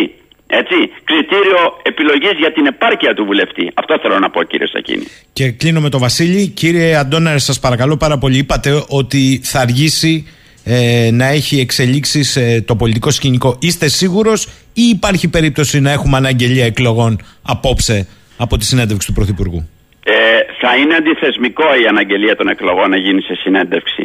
Εάν ένας πρωθυπουργός θέλει να πάει τη χώρα σε εκλογές όπως του δίνει τη δυνατότητα αυτή ε, το Σύνταγμα θα πρέπει να το κάνει χωρίς προ, άλλη προαναγγελία πηγαίνοντας στον ανώτατο άρχοντα προκειμένου στην πρόεδρο της Δημοκρατίας και καταθέτοντας το σχετικό αίτημά του το οποίο εκείνη είναι υποχρεωμένη από το Σύνταγμα να το αποδεχθεί. Αυτά δεν γίνονται στις συνεντεύξεις. Απλώς λέω ότι η αποχώρηση του κυρίου Μητσοτάκη, είπα, έχει ακόμη να περάσει νομίζω από αρκετά στάδια. Θα μας ταλαιπωρήσει με την παρουσία του λίγο ακόμη. Και κάτι τελευταίο, που- που- επειδή έχουμε μια δυναμία στα εθνικά, είναι του φίλου του Γρηγόρη. Η Τουρκία μας είπε χθες, παρόντος του Στόλτεμπεργκ, ότι θα αργήσει να υπογράψει την είσοδο Σουηδίας και Φιλανδίας πάντως μετά τις δικές της προεδρικές εκλογές. Και ο Στόλτεμπεργκ, ξανά έχοντας το μαχαίρι και το πεπόνι, μας είπε να τα βρούμε ε, με την Τουρκία και να υπάρξει καταλλαγή. Η κυβέρνηση δεν έπρεπε να αντιδράσει έχοντας πρόσφατο το τι συνέβη με τον κύριο Τζιτζικώστα στα όσα λέει ο Στόλτεμπεργκ. Κοιτάξτε, η κυβέρνηση προφανώς αντέδρασε στο θέμα του Τζιτζι Κώστα, γι' αυτό και νομίζω πέρασε από εκεί με το ε, υπηρεσιακό κυβερνητικό αεροπλάνο ο Υπουργός Εξωτερικών, ο Νίκος Δένδιας, και παρέλαβε πολύ καλά, πολύ καλή κίνηση. Ναι, αλλά να ε, σταματούσε το και η αναπόστολο Ευρωμεσογειακή, Τζιτζι Κώστα από τη κύριε, Σμύρνη, για κύριε να γίνει Αντώναρε. στη Να Θεσσαλονίκη. σταματούσε και η Ευρωμεσογειακή όμως. Θα έπρεπε κανονικά. Οι Ευρωπαίοι Φυσικά. θα έπρεπε Ε, να φύγουν. Και όλα αυτά γίνονται, κύριε Σαχίνη, γιατί; Μα γιατί η ελληνική κυβέρνηση, η σημερινή ελληνική κυβέρνηση άφησε πολλούς ξένους να πιστεύουν ότι οι διαφορές μας με την Τουρκία είναι πάρα πολλές και μπορούμε, εάν υπάρχει καλή θέληση από την άλλη μεριά, να βρεθούμε σε ένα τραπέζι και να τα βρούμε. Όπως έκανε προφανώς ο κύριος Μητσοτάκης με τον Ερντογάν στο Βόσπορο. Η διαφορά μας είναι μία και μοναδική. Το είπα προηγουμένως. 40 χρόνια το λέμε και νομίζω ότι από αυτή τη θέση ότι δεν μπορούμε να διαπραγματευτούμε με την Τουρκία τίποτε άλλο πέρα από την, το εύρος της υφαλοκρηπίδας και την ΑΟΣ δεν πρέπει να ξεκολλήσουμε. Πρέπει να μείνουμε πιστοί σε αυτά που έχουν συμφωνηθεί από τις πολιτικές δυνάμεις εδώ και πάρα πολλά χρόνια. Κύριε Αντώναρε, θέλω να σας ευχαριστήσω. Θα σας διαβάσω το, το μήνυμα της φίλης Άννας. Εγώ διαφωνώ από πάνω σκάτω πολιτικά με τον κύριο Αντώναρο. Του βγάζω όμως το καπέλο γιατί είναι από εκείνους πολιτικούς, δεν θα πω εγώ λέει δημοσιογράφος, που τη γνώμη του τη λέει δημόσια με θάρρος και έχει μπει σε διαδικασία διαλόγου. Κάτι που δεν κάνει το μεγαλύτερο μέρος του πολιτικού συστήματος. Αρνείται να συζητήσει με την κοινωνία. Πρέπει να μιλάμε με τους ανθρώπους. Αυτό είναι το βασικό. Και εγώ θα παρακαλούσα όλους και την αγαπητή φίλη που μου έστειλε αυτό το πολύ φιλικό μήνυμα ε, να κοιτάξουμε να, να βγάλουμε τις ταμπέλες από τους ανθρώπους. Ε, η κοινωνία δεν είναι μάτς ποδοσφαίρου ή μάτς μπάσκετ ή οτιδήποτε άλλο. Οι άνθρωποι πρέπει να έχουν δικές τους απόψεις και να αισθάνονται την ελευθερία να τις καταθέτουν τις δικές τους απόψεις. Οι απόψεις δεν σημαίνει ότι είναι πάντα σωστές. Σημασία έχει όμως να έχεις τη δυνατότητα να λες την άποψή σου και να σε ακούει η άλλη πλευρά, όποια και να είναι. Κύριε Αντώναρη, σας ευχαριστώ. Εξαντλητικό ήταν σήμερα, αλλά σας ευχαριστώ κυρίως για τις απαντήσεις στους ακροατές σε απευθείας πρώτο χρόνο. Καλή σας ημέρα από το Ηράκλειο. Σας ευχαριστώ κύριε Σαχίνη για την ευκαιρία που μου δώσατε να μιλήσουμε μαζί και με όλους τους καλούς φίλους που απευθύνθηκαν σε μένα. Να είστε καλά. 11 και 32, ακούτε 984. Ο φίλος ο Ηλίας μου γράφει εδώ: Είναι φοβερό ότι όταν ο πολιτικός κατεβαίνει και μιλάει στον κόσμο απευθείας, ό,τι και να πιστεύουμε πολιτικά, ο κόσμος δείχνει σεβασμό τουλάχιστον. Δεν ακούσαμε καντήλια από κανέναν. Διαφωνία αλλού, συμφωνία αλλού. Να το δούμε ρε παιδιά και αυτό. Τώρα όμως θα το πω από τη σωστή μεριά της ιστορίας. Να τα βλέπει όλη η αντιπολίτευση αυτά που μου έχουν κλειστεί στα κελιά τους, λες και είναι Σαολίν στο Θιβέτ. Ωραία παρομοίωση. Ηλία, ωραία παρομοίωση. Μεταφορά, εντάξει, μεταφορά, παιδιά, εντάξει. Λοιπόν, πάμε στο τελευταίο μέρος και θα συζητήσουμε με έναν εξαιρετικό πολιτικό επιστήμονα και πρόεδρο του δικτύου Ελλήνων Συντηρητικών, τον κύριο Ραφαήλ Καλυδιώτη. Γιατί άλλο, γιατί ότι αύριο είναι μια μεγάλη μέρα για το εσωτερικό των ΗΠΑ και όχι μόνο όμως, όχι μόνο. Ε, είτε με όρους γεωπολιτικής θέλετε να το δείτε, είτε με όρους γεωστρατηγικής του πόσο ο καθένας, ε, κάθε χώρα και κάθε ένωση πορεύεται. Έναν είναι βέβαιο ότι οι ενδιάμεσες εκλογές στις Ηνωμένες Πολιτείες έχουν τη δική τους σημασία με παγκόσμια εμβέλεια. Οι εκλογές αυτές διεξάγονται, θυμίζω, για έδρες στο Κογκρέσο, το οποίο απαρτίζεται από δύο σώματα. Τη Βουλή των Αντιπροσώπων και τη Γερουσία. Κάθε δύο χρόνια και όταν αυτό γίνεται στη μέση τετραετούς προεδρικής θητείας τότε ονομάζονται και ενδιάμεσες. Το Κογκρέσο, επίσης να σας θυμίσω, είναι αυτό που ψηφίζει τους εθνικούς νόμους. Η Βουλή αποφασίζει ποιοι νόμοι ψηφίζονται, ενώ η Γερουσία μπορεί να τους εγκρίνει ή να τους μπλοκάρει. Ακόμη επικυρώνει προεδρικούς διορισμούς και σπανιότερα διενεργεί έρευνα σε βάρος προέδρων. Η κάθε πολιτεία έχει δύο γερουσιαστές με εξαετή θητεία. Οι βουλευτές έχουν διετή θητεία και εκπροσωπούν μικρότερες περιφέρειες. Όλες οι έδρες στη Βουλή των Αντιπροσώπων παίζονται στις 8 Νοεμβρίου μαζί με το 1 τρίτο των εδρών της Γερουσίας. Επίσης, πολλές μεγάλες πολιτείες διενεργούν εκλογές για κυβερνήτη και τοπικούς αξιωματούχους. Αλλά εδώ το μείζον είναι ποιος θα είναι ο νικητής. Καλημέρα κύριε Καλυβιώτη. Καλημέρα κύριε Σαχίνη, ευχαριστώ για την πρόσκληση. Και εγώ για την ανταπόκριση. Είναι όντως κρίσιμες αυτές οι ενδιάμεσες εκλογές ή το λέμε εμείς δημοσιογράφοι για να έχουμε; Όχι, είναι πάρα πολύ κρίσιμες εκλογές, διότι όταν μια υπερδύναμη προβαίνει σε εκλογές, είτε είναι ενδιάμεσες είτε είναι για την εκλογή Προέδρου, είναι πάρα πολύ σημαντικό όσον αφορά το τι παγκόσμια αντανάκλαση θα έχει. Για παράδειγμα, στο Ουκρανικό, ένα, για τα συμφέροντα της Ελλάδος, δύο, αλλά και φυσικά για το πώς θα διαμορφωθεί η εσωτερική διαίρεση εντός των Ηνωμένων Πολιτειών, ούτως ώστε να ξέρουμε εάν θα παραμείνουν ε, οι υπερδύναμοι του πλανήτη. Είναι και αυτό μια ε, πολύ σημαντική πτυχή, την οποία δεν την εξετάζουμε πολύ στην πατρίδα μας. Για να δούμε το εσωτερικό των Ηνωμένων Πολιτειών, γιατί εκεί έχουν ενδιαφέρον οι διεργασίες, πολλές φορές σηματοδοτούν εξελίξεις στον υπόλοιπο κόσμο. Α κλείσουμε λίγο το, το μεγάλο παράθυρο.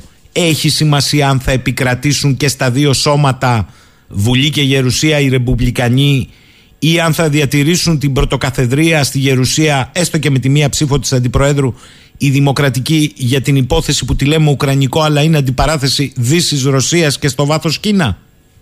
Κοιτάξτε να δείτε, όσον αφορά το ζήτημα της Ουκρανίας, πιστεύω ότι ακόμα και να νικήσουν οι Ρεπουμπλικάνοι και, τα δύο, ε, και στα δύο σώματα, πιο πιθανό είναι να ε, νικήσουν βέβαια στη Βουλή των Αντιπροσώπων, έτσι όπως έχουν τα τώρα δεδομένα και λιγότερο πιθανόν να κερδίσουν στη Γερουσία. Βέβαια, με τα ολιστήματα και την ακρίβεια και τον πληθωρισμό, μην λέτε ποτέ ποτέ. Έτσι. Λοιπόν, αλλά εν πάση περιπτώσει, όσο αφορά το ζήτημα της Ουκρανίας, δεν θα αλλάξουν υπερβολικά πολλά. Ίσως να αλλάξει το ύψος της ε, χρηματοδότησης που παρέχεται από τις ΗΠΑ στην Ουκρανία, που δεν είναι ασήμαντο, διότι για να συνεχίσει η Ουκρανία να διεξάγει τον πόλεμο εναντίον, τώρα αμυντικό πόλεμο εναντίον ε, της Ρωσίας μέχρι σήμερα, όπως αντιλαμβάνεστε, και ο πλεισμό και χρήματα τα οποία ήρθαν από τις ΗΠΑ ήταν πάρα πολύ σημαντικά για τη συνέχεια αυτού του αγώνα. Όμως, όταν αντιμετωπίζει τέτοιο οικονομικό πρόβλημα στο εσωτερικό, τόσο υψηλό πληθωρισμό στο εσωτερικό ε, οι Ηνωμένες Πολιτείες και βλέποντας και τις δημοσκοπήσεις, για παράδειγμα του Pew Research Center, κατά πόσο η κοινή γνώμη ε, του μέσου πολίτη της Αμερικής αντέχει πλέον αυτό τον πληθωρισμό, ε, μάλλον θα πάμε σε μικρότερες δαπάνες, εκταμιεύσεις δαπανών και θα υπάρξει μια πίεση από ένα ισχυρό ε, ποπουλιστικό ρεύμα το οποίο υπάρχει εντός του Ριπομπλικανικού κόμματος, το οποίο βέβαια δεν είναι πλειοψηφικό ακόμα και το οποίο ελέγχεται από τον πρώην πρόεδρο Τραμπ, το οποίο πιστεύει σε έναν, ε, ας το πούμε, απομονωτισμό, αν και είναι πολύ απλοϊκό έτσι όπως το θέτω, ε, αλλά πάντως ε, πολύ, θέλει πολύ μικρή παρέμβαση στα εσωτερικά ε, άλλων χωρών και δεν έχει καμία σχέση με το προωθητικό ας πούμε δόγμα των δημοκρατικών οι οποίοι θέλουν να κάνουν εξαγωγή της φιλελεύθερης δημοκρατίας μέσω των όπλων. Άρα θα έχουμε ε, ίσως περιορισμένη παρέμβαση στην Ουκρανία και θα υπάρξει πίεση να δοθεί διπλωματική διέξοδος στο αδιέξοδο το οποίο έχει δημιουργηθεί ε, στην Ουκρανία. Κατά τη γνώμη μου, βέβαια. Και για την Ανατολική Μεσόγειο και, και δι για τα ελληνοτουρκικά μπορούμε να πούμε κάτι; Ε, εντάξει, έχουμε σημαντικές εξελίξεις στα ελληνοτουρκικά, δεν μπορώ να το κρύψω. Δηλαδή, ε, για παράδειγμα, έχουμε τον Ρομπ Μενέντες, ο οποίος είναι ο πρόεδρος της Επιτροπής Εξωτερικών Υποθέσεων της Γερουσίας και δίχω την πλειοψηφία των Δημοκρατικών, ε, πιθανώς θα χάσει την προεδρία της Επιτροπής. Και βέβαια υπάρχει και ακόμα χειρότερο σενάριο στην Πενσιλβάνια. Ο υποψήφιος Μεχμέτ Οζ, Τούρκος επί της ουσίας, αφού εκεί γεννήθηκε και θαυμαστής του Ερντογάν, να λάβει την έδρα στη Γερουσία έναντι του αντιπάλου του σε μια πολιτεία που διακυβεύεται η πλειοψηφία της Γερουσίας. Αλλά ε, κύριε Σαχίνη, θέλω να μου επιτρέψετε εδώ πέρα μια πολύ μικρή παρέμβαση. Ε, διότι κατά τη γνώμη μου ε, το γεγονός ότι μεγάλο μέρος των Ελλήνων πολιτικών παρακολουθούν με αγωνία το τι θα γίνει στο Κογκρέσο ε, για να μάθουν πόσο καυτή πατάτα θα είναι η πατάτα που θα πέσει στα χέρια τους για να το διαχειριστούν, το θεωρώ και ο λίγο κατάδια. Δηλαδή, όταν για παράδειγμα ήρθε η κυρία Νούλαντ εδώ και λίγο πολύ μας είπε ότι δεν χρειάζεται η ΣΜΕΤ. Ε, επί Biden δεν ήταν και επί Μενέντε, ας πούμε, στην Επιτροπή. Όταν η ίδια κυρία μας είπε ότι η Τουρκία ε, συντελεί εξίσου με εμάς τον πόλεμο της Ουκρανίας επί Προεδρίας Biden, δεν ήτανε. Τώρα που συνεχίζεται ακάθεκτος ο πόλεμος στην Ουκρανία και η Τουρκία αποκομίζει ωφέλη και από τις δύο πλευρές, ε, τόσο της ΣΥΠΑ όσο και της Ρωσίας επί προεδρία Biden, δεν είναι. Δηλαδή, αυτό που θέλω να εξηγήσω είναι ότι καλό είναι να κοιτάζουμε τι κάνει βέβαια εκεί η μεγάλη χώρα. Φυσικά θα επηρεάσει και εμάς σε ένα μεγάλο βαθμό, αλλά πρώτα απ' όλα μόνοι μας πρέπει να επιδιώξουμε να μην είμαστε δεδομένοι. Αυτό στην δική σας εκπομπή έχει ε, υποθεί από πολλούς και διαφορετικών πεπιθήσεων αναλυτές αλλά νομίζω ότι αυτή είναι η κοινή συνισταμένη, την οποία όμως οι mainstream πολιτικοί στην Ελλάδα δεν την έχουν λάβει ε, τόσο σοβαρά όσο χρειάζεται, διότι μπαίνουμε σε έναν πάρα πολύ επικίνδυνο κόσμο. Είμαστε τυχεροί που εξελέγει ο Νετανιάχου ε, αυτή τη στιγμή στο Ισραήλ, όμως ε, από εκεί και πέρα το ότι είμαστε τόσο δεδομένοι ε, για όλους τους συμμάχους μας κάνει μόνο κακό στην Ελλάδα σε μια Τουρκία η οποία εν τέλει αποκομίζει από όλες τις πλευρές του πολέμου. Άρα η πίεση πάει στο δεδομένο, λέτε, και όχι στο- στο κακό, ας το πούμε έτσι, παιδί, όπως το λέμε εμείς. Μα να σας πω και κάτι. Εγώ σας λέω ότι εξελέγεται ο κύριος Όζ,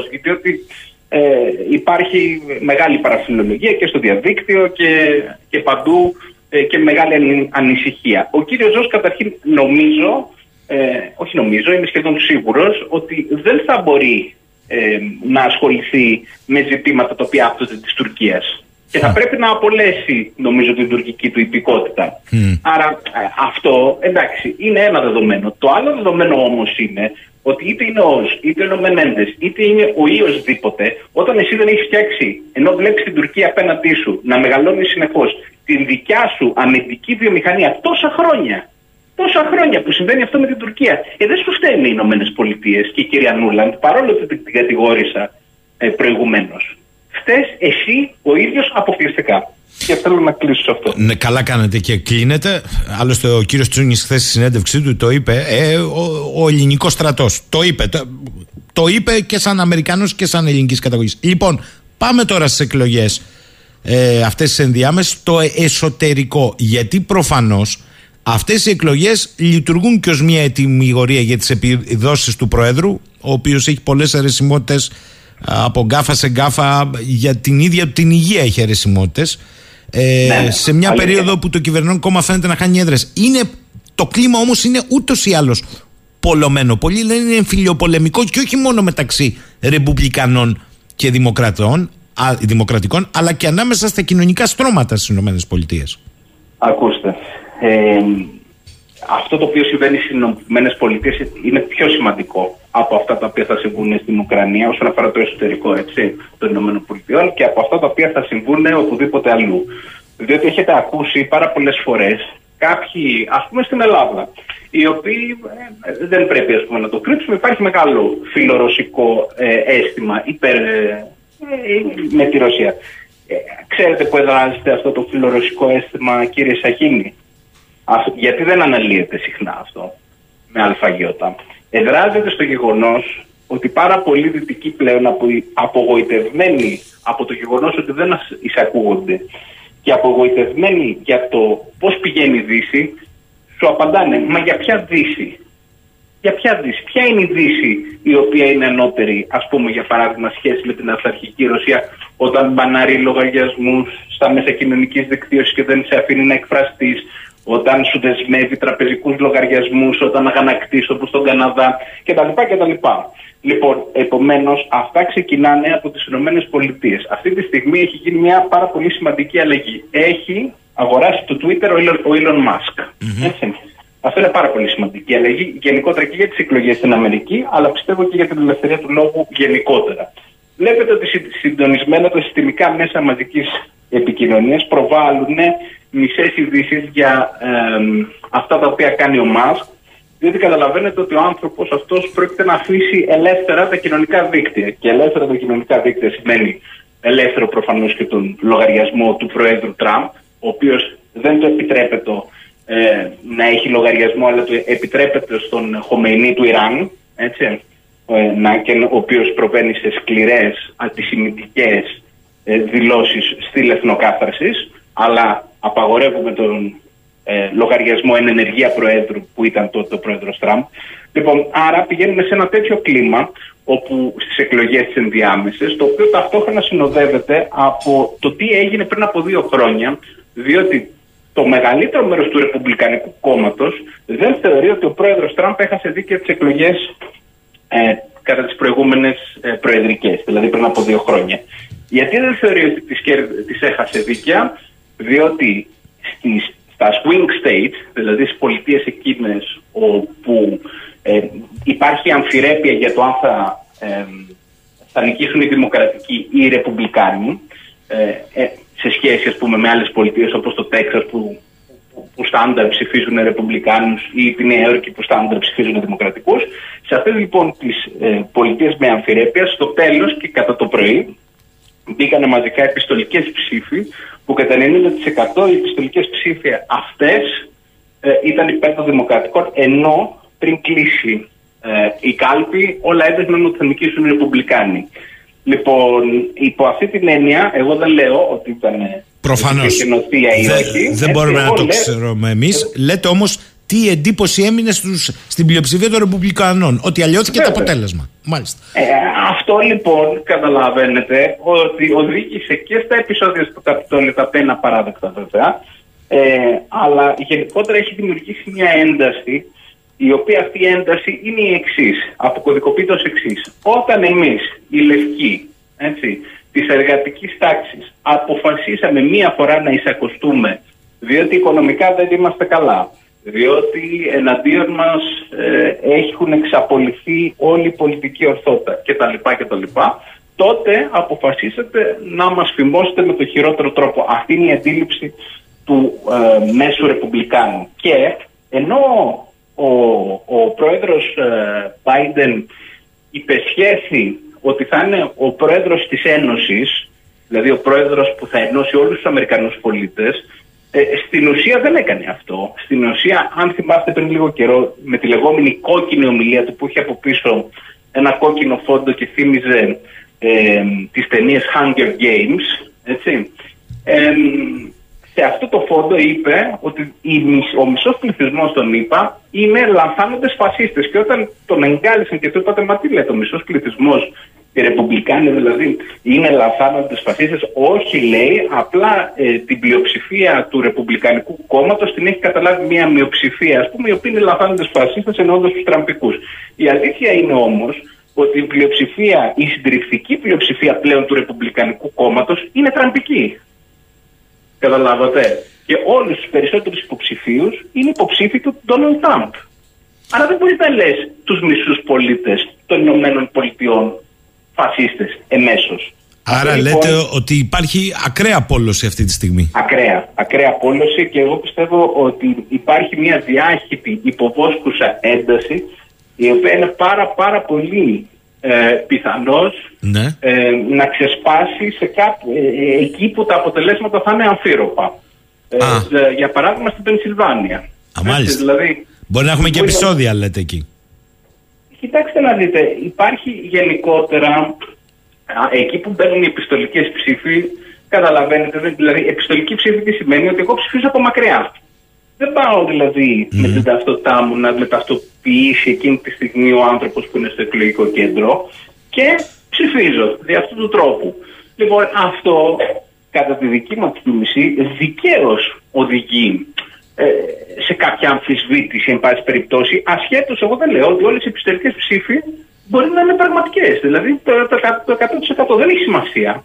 Σημασία έχει ε, αυτή τη στιγμή να φανεί κιόλας ότι η γυναίκα του Κέσαρος ε, είναι τίμια. Καταλάβατε σε μια ε, εκλογική διαδικασία η οποία είναι τόσο τεταμένη. Επίσης, έχουμε το ζήτημα της εγκληματικότητας, η οποία σε διάφορες πολιτείες όπως είναι για παράδειγμα η Νέα Υόρκη, προπύργιο ε, των δημοκρατικών, ε, η οποία έχει εκτοξευτεί κατά 14%, ο αριθμός των δολοφιών, δολοφονιών διαβάζω εδώ κατά 35%. Το ίδιο συμβαίνει και στη Washington DC. Και όλο αυτό προέρχεται από το γεγονός ότι το Δημοκρατικό Κόμμα πήγε να χαϊδέψει μέσω ε, του κινήματος Black Lives Matter ε, τους ανθρώπους εκείνους οι οποίοι φώναζαν μη χρηματοδοτείτε την αστυνομία ή αποχρηματοδοτήστε την αστυνομία το οποίο στα αγγλικά ε, ήταν το λεγόμενο σύνθημα Defund the Police. Λοιπόν, αυτά όλα καταλαβαίνετε ότι δημιουργούν μεγάλες εντάσεις. Υπάρχουν debate επίσης πολύ σοβαρά για τα ανήλικα παιδιά, το οποίο είναι πολύ σοβαρό θέμα, σας είπα, ε, τα οποία ε, αισθάνονται δυσφορία φύλου και αν μπορούν ή δεν μπορούν να προβούν σε εγχείρηση αλλαγής φύλου ενώ είναι ανήλικα. Δηλαδή αυτά όλα τα ζητήματα, δηλαδή κατά τη δική μου εκτίμηση, η άκρα αριστερά έχει καταλάβει ένα μεγάλο μέρος του Δημοκρατικού Κόμματος και οδηγεί σε πολύ τεταμένες καταστάσεις. Ε, από την άλλη θα σας πει κάποιος και η άκρα δεξιά του ρεπουμπλικανικού. Εξού και η πόλωση λοιπόν. Αυτό θα Κοιτάξτε σας να, πει. δει- κοιτάξτε να δείτε. Η άλλη πλευρά. Ε, ξέ- ξέρετε γιατί διαφωνώ σε αυτό. Γιατί το Διότι- δικαίωμα στην άμβλωση είναι ένα θέμα, ας πούμε, για παράδειγμα, που είναι σε απόλυτη σχάση η αμερικανική κοινωνία αυτή τη στιγμή. Ακούστε, το δικαίωμα, ε, οι Ρεπουμπλικάνοι όμως εκεί πέρα στην άμβλωση, ναι, συμφωνώ ότι το ανώτατο δικαστήριο ε, ε, ε, αποφάσισε λίγο περίεργα σε εκείνο το σημείο. Ένα δικαστήριο Ε, του οποίου την ηγεσία είναι από τις τελευταίες πράξεις του Τραμπ. Να τα λέμε όλα και από τη μία και από την άλλη Σύμφωνοι, πλευρά. σύμφωνοι. Μα αυτό νομίζω ότι εξυπακούεται.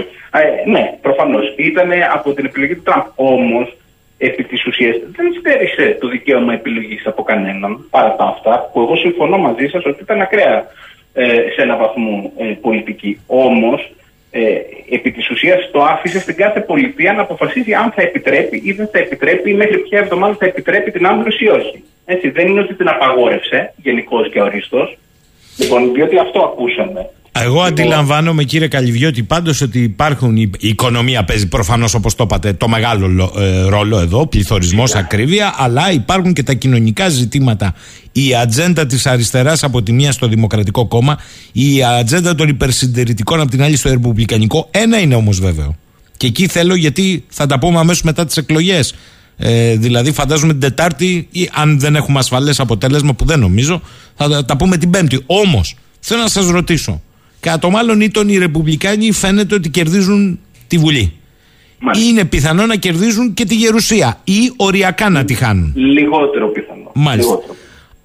Αλλά βρίσκονται σε μία άνοδο. Αυτό είναι προϋπόθεση κατά τη γνώμη σας ικανή και θα δούμε, ή για να το θέσω διαφορετικά, έχει άλλον υποψήφιο το Ρεπουμπλικανικό ή θα πάει με Τραμπ; Εντάξει, κατά 90% όπως φαίνεται διότι έκανε δήλωση, κατά τις 14 Νοεμβρίου θα πιστωθεί το καλό αποτέλεσμα για το Ρεπουμπλικανικό κόμμα, ο Τραμπ, διότι όλοι οι περισσότεροι υποψήφοι είναι δικοί του, ε, δηλαδή χρησμένοι από τον ίδιο και γι' αυτό κέρδισαν. Ε, μάλλον 14 Νοεμβρίου θα ανακοινώσει την υποψηφιότητα του, λέω μάλλον, έτσι, αλλά αυτό άφησε να εννοηθεί. Ε, και η αλήθεια είναι, αυτό όμως που θέλω να Ναι, ναι. συνεχίσω, να Παρακαλώ. να πω και κάτι άλλο, γιατί είναι πολύ σημαντικό. Λέτε ότι, συμφωνώ μαζί σας, υπάρχει και ένα κομμάτι της αμερικανικής κοινωνίας το οποίο είναι υπερσυντηρητικό. Ασχέτως αν εγώ είμαι conservative, δηλαδή είμαι συντηρητικός. Παρά τα αυτά, η αριστερά έχει πάει τον άξονα τόσο αριστερά, όπου πράγματα τα οποία θεωρούνταν δεδομένα πριν από 20 χρόνια, κύριε Σαχίνη, να θεωρούνται ακροδεξιά. Καταλάβατε τι σας λέω. Δηλαδή, για παράδειγμα, ο Matt Walsh, ο οποίος είναι από τους πιο διάσημους YouTuber ε, Αμερικανούς ε, στη ΣΥΠΑ. Έκανε ένα ντοκιμαντέρ το οποίο έχει δεκάδες εκατομμύρια θεάσεις στο YouTube. Δεκάδες εκατομμύρια, για να μην πω εκατοντάδες. Με το απλούστατο ερώτημα τι είναι γυναίκα. Έτσι. Και πήγαινε σε ακτιβιστές, στα camps των πανεπιστημίων, του, I- των Ivy League κιόλας πανεπιστημίων, έτσι, Harvard κτλ. Και ρωτούσε τι είναι γυναίκα; Και δεν του απαντούσε κανένας, δηλαδή δεν του απαντούσε με βάση το βιολογικό της χαρακτηριστικό. Ε, κοιτάξτε να δείτε, αυτός ο σχετικισμός, σας το έχω ξαναπεί, Ναι, ναι. οδηγεί, θυμίζει κοινωνίες σαν ε, το τέλος της πτώσεως της Ρωμαϊκής Αυτοκρατορίας, κύριε Σαχίδη. Σαφές Καταλάβετε, αυτό. Σαφές. Όταν στε- σχετικοποιούμε τα πάντα, δεν υπάρχουν κοινές παραδεδεγμένες αλήθειες. Πόσο θα συνεχίσει αυτή η κοινωνία; Πείτε μου εσείς. Ε, λέει εδώ ο φίλος ο Νίκος, δώστε μια γρήγορη απάντηση. Προέρχεται κατά την άποψη του ομιλούντα αυτή η εγκληματικότητα στις ΗΠΑ επειδή αφοπλίζεται η αστυνομία; Ή δένονται τα χέρια της ή επειδή οι κοινωνικές ανισότητες έχουν εκτροχιαστεί εντελώς. Σε μια χώρα που παράγει υδρογονάνθρακες η βενζίνη από 0,90 το γαλόνι πήγε στα 3,50. Αυτό δεν επιδράσει στις διάφορες κοινωνικές ομάδες και δεν τις οδηγεί τελικά σε κρυσιακά φαινόμενα; Όχι. Ε, κατά τη γνώμη μου, ο λόγος για τον οποίο η εγκληματικότητα έχει ανέβει στη ΣΥΠΑ είναι διότι εξαιτίας όλου αυτού του κινήματος του defund the police, δηλαδή της αποχρηματοδότησης της αστυνομίας, έφτασαν σε ένα σημείο κιόλας που σε κάποιοι στη Washington έγινε σε έναν βαθμό, δηλαδή μείωσαν τον πάθο της αστυνομίας. Έφτασαν σε ένα σημείο, νομίζω και οι αστυνομικοί, ε, οι οποίοι δεν ασχολούνται τόσο πολύ, ιδίως σε πολιτείες των δημοκρατικών που το απαιτούν αυτό. Δηλαδή, αυτή Μάλιστα. είναι η αλήθεια. Λυπάμαι που το χωρίζω σε δημοκρατικούς και ρεπουμπλικάνους. Ε, θα πείτε αυτό που θέλετε εσείς. Ε, εγώ είμαι υποχρεωμένος να βάλω και τα ερωτήματα των ακροατών. Θέλω να κλείσουμε σήμερα. Με, το- για τους Ρεπουμπλικάνους το πεδίο φαίνεται ότι είναι καθαρό. Για τους Δημοκρατικούς θα πάνε με Biden, δεν νομίζω. Ε, το βλέπω δύσκολο. Ο Biden για τις ελίτ ε, ήταν επαρκής στο να χρησιμοποιηθεί ε, όσο χρειαζόταν. Στην αρχή ήταν μια τιμητική υποψηφιότητα. ε, και μια υποψηφιότητα η οποία ε, ας πούμε αναπλήρωνε υποτίθεται την άκρα, αν- α, όχι αναπλήρωνε, δεν άφηνε την άκρα αριστερά τύπου Κορτές, να το πω για όποιους από τους φίλους γνωρίζονται, την Οσκάρη ο Κορτές, η οποία έχει πραγματικά ε, σταλινικές αντιλήψεις, ε, παρόλο ότι βρίσκεται στη ΣΥΠΑ έτσι, το οποίο είναι απίστευτο. Ε, ήταν λοιπόν μια υποψηφιότητα και τιμητική από τη μία, διότι δεν πίστευαν ότι θα νικήσει τον Τραμπ. Ο Τραμπ προηγείται εκείνη την περίοδο 7 μονάδες πριν ξεσπάσει ο κορονοϊός. Και από την άλλη ήταν μια υποψηφιότητα για να μην ε, ανα- πάρουν το χρήσμα ακροαριστερές υποψηφιότητες. Ε, δεν τον βλέπω να συνεχίζει, διότι ε, ο άνθρωπος προφανώς έχει κάποια ζητήματα υγείας. Δηλαδή δεν μπορεί ας πούμε, να χαιρετά ανθρώπους στον αέρα, ε, να μιλάει σε κάποιους, να ξεχνάει πράγματα. Δηλαδή είναι σε μια κατάσταση υγεία του ε, η οποία ε, είναι λίγο έτσι και λυπηρή, να το θέσω. Επομένως ε, δεν νομίζω ότι θα πάνε. Τώρα ποιον θα χρήσουν αυτό είναι ένα ζήτημα το οποίο δεν έχει αποκαλυφθεί ακόμα και νομίζω ότι θα εξαρτηθεί από το τι θα κάνει ο Τραμπ.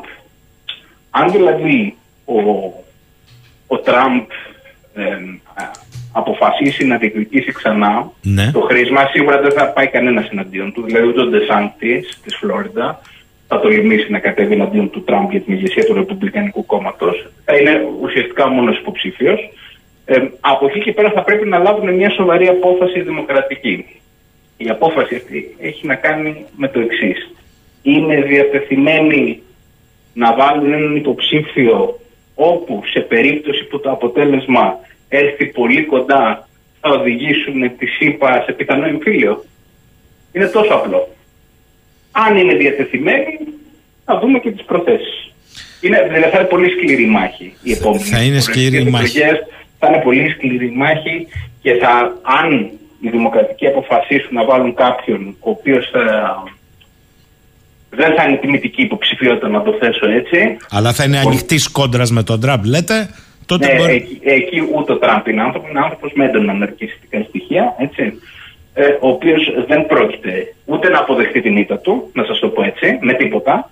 Ε, είναι, σας το λέω, είναι, είναι βέβαιο. Ιδίως όταν θεωρεί ότι ιτήθηκε ε, με, με νοθεία τις προηγούμενες εκλογές.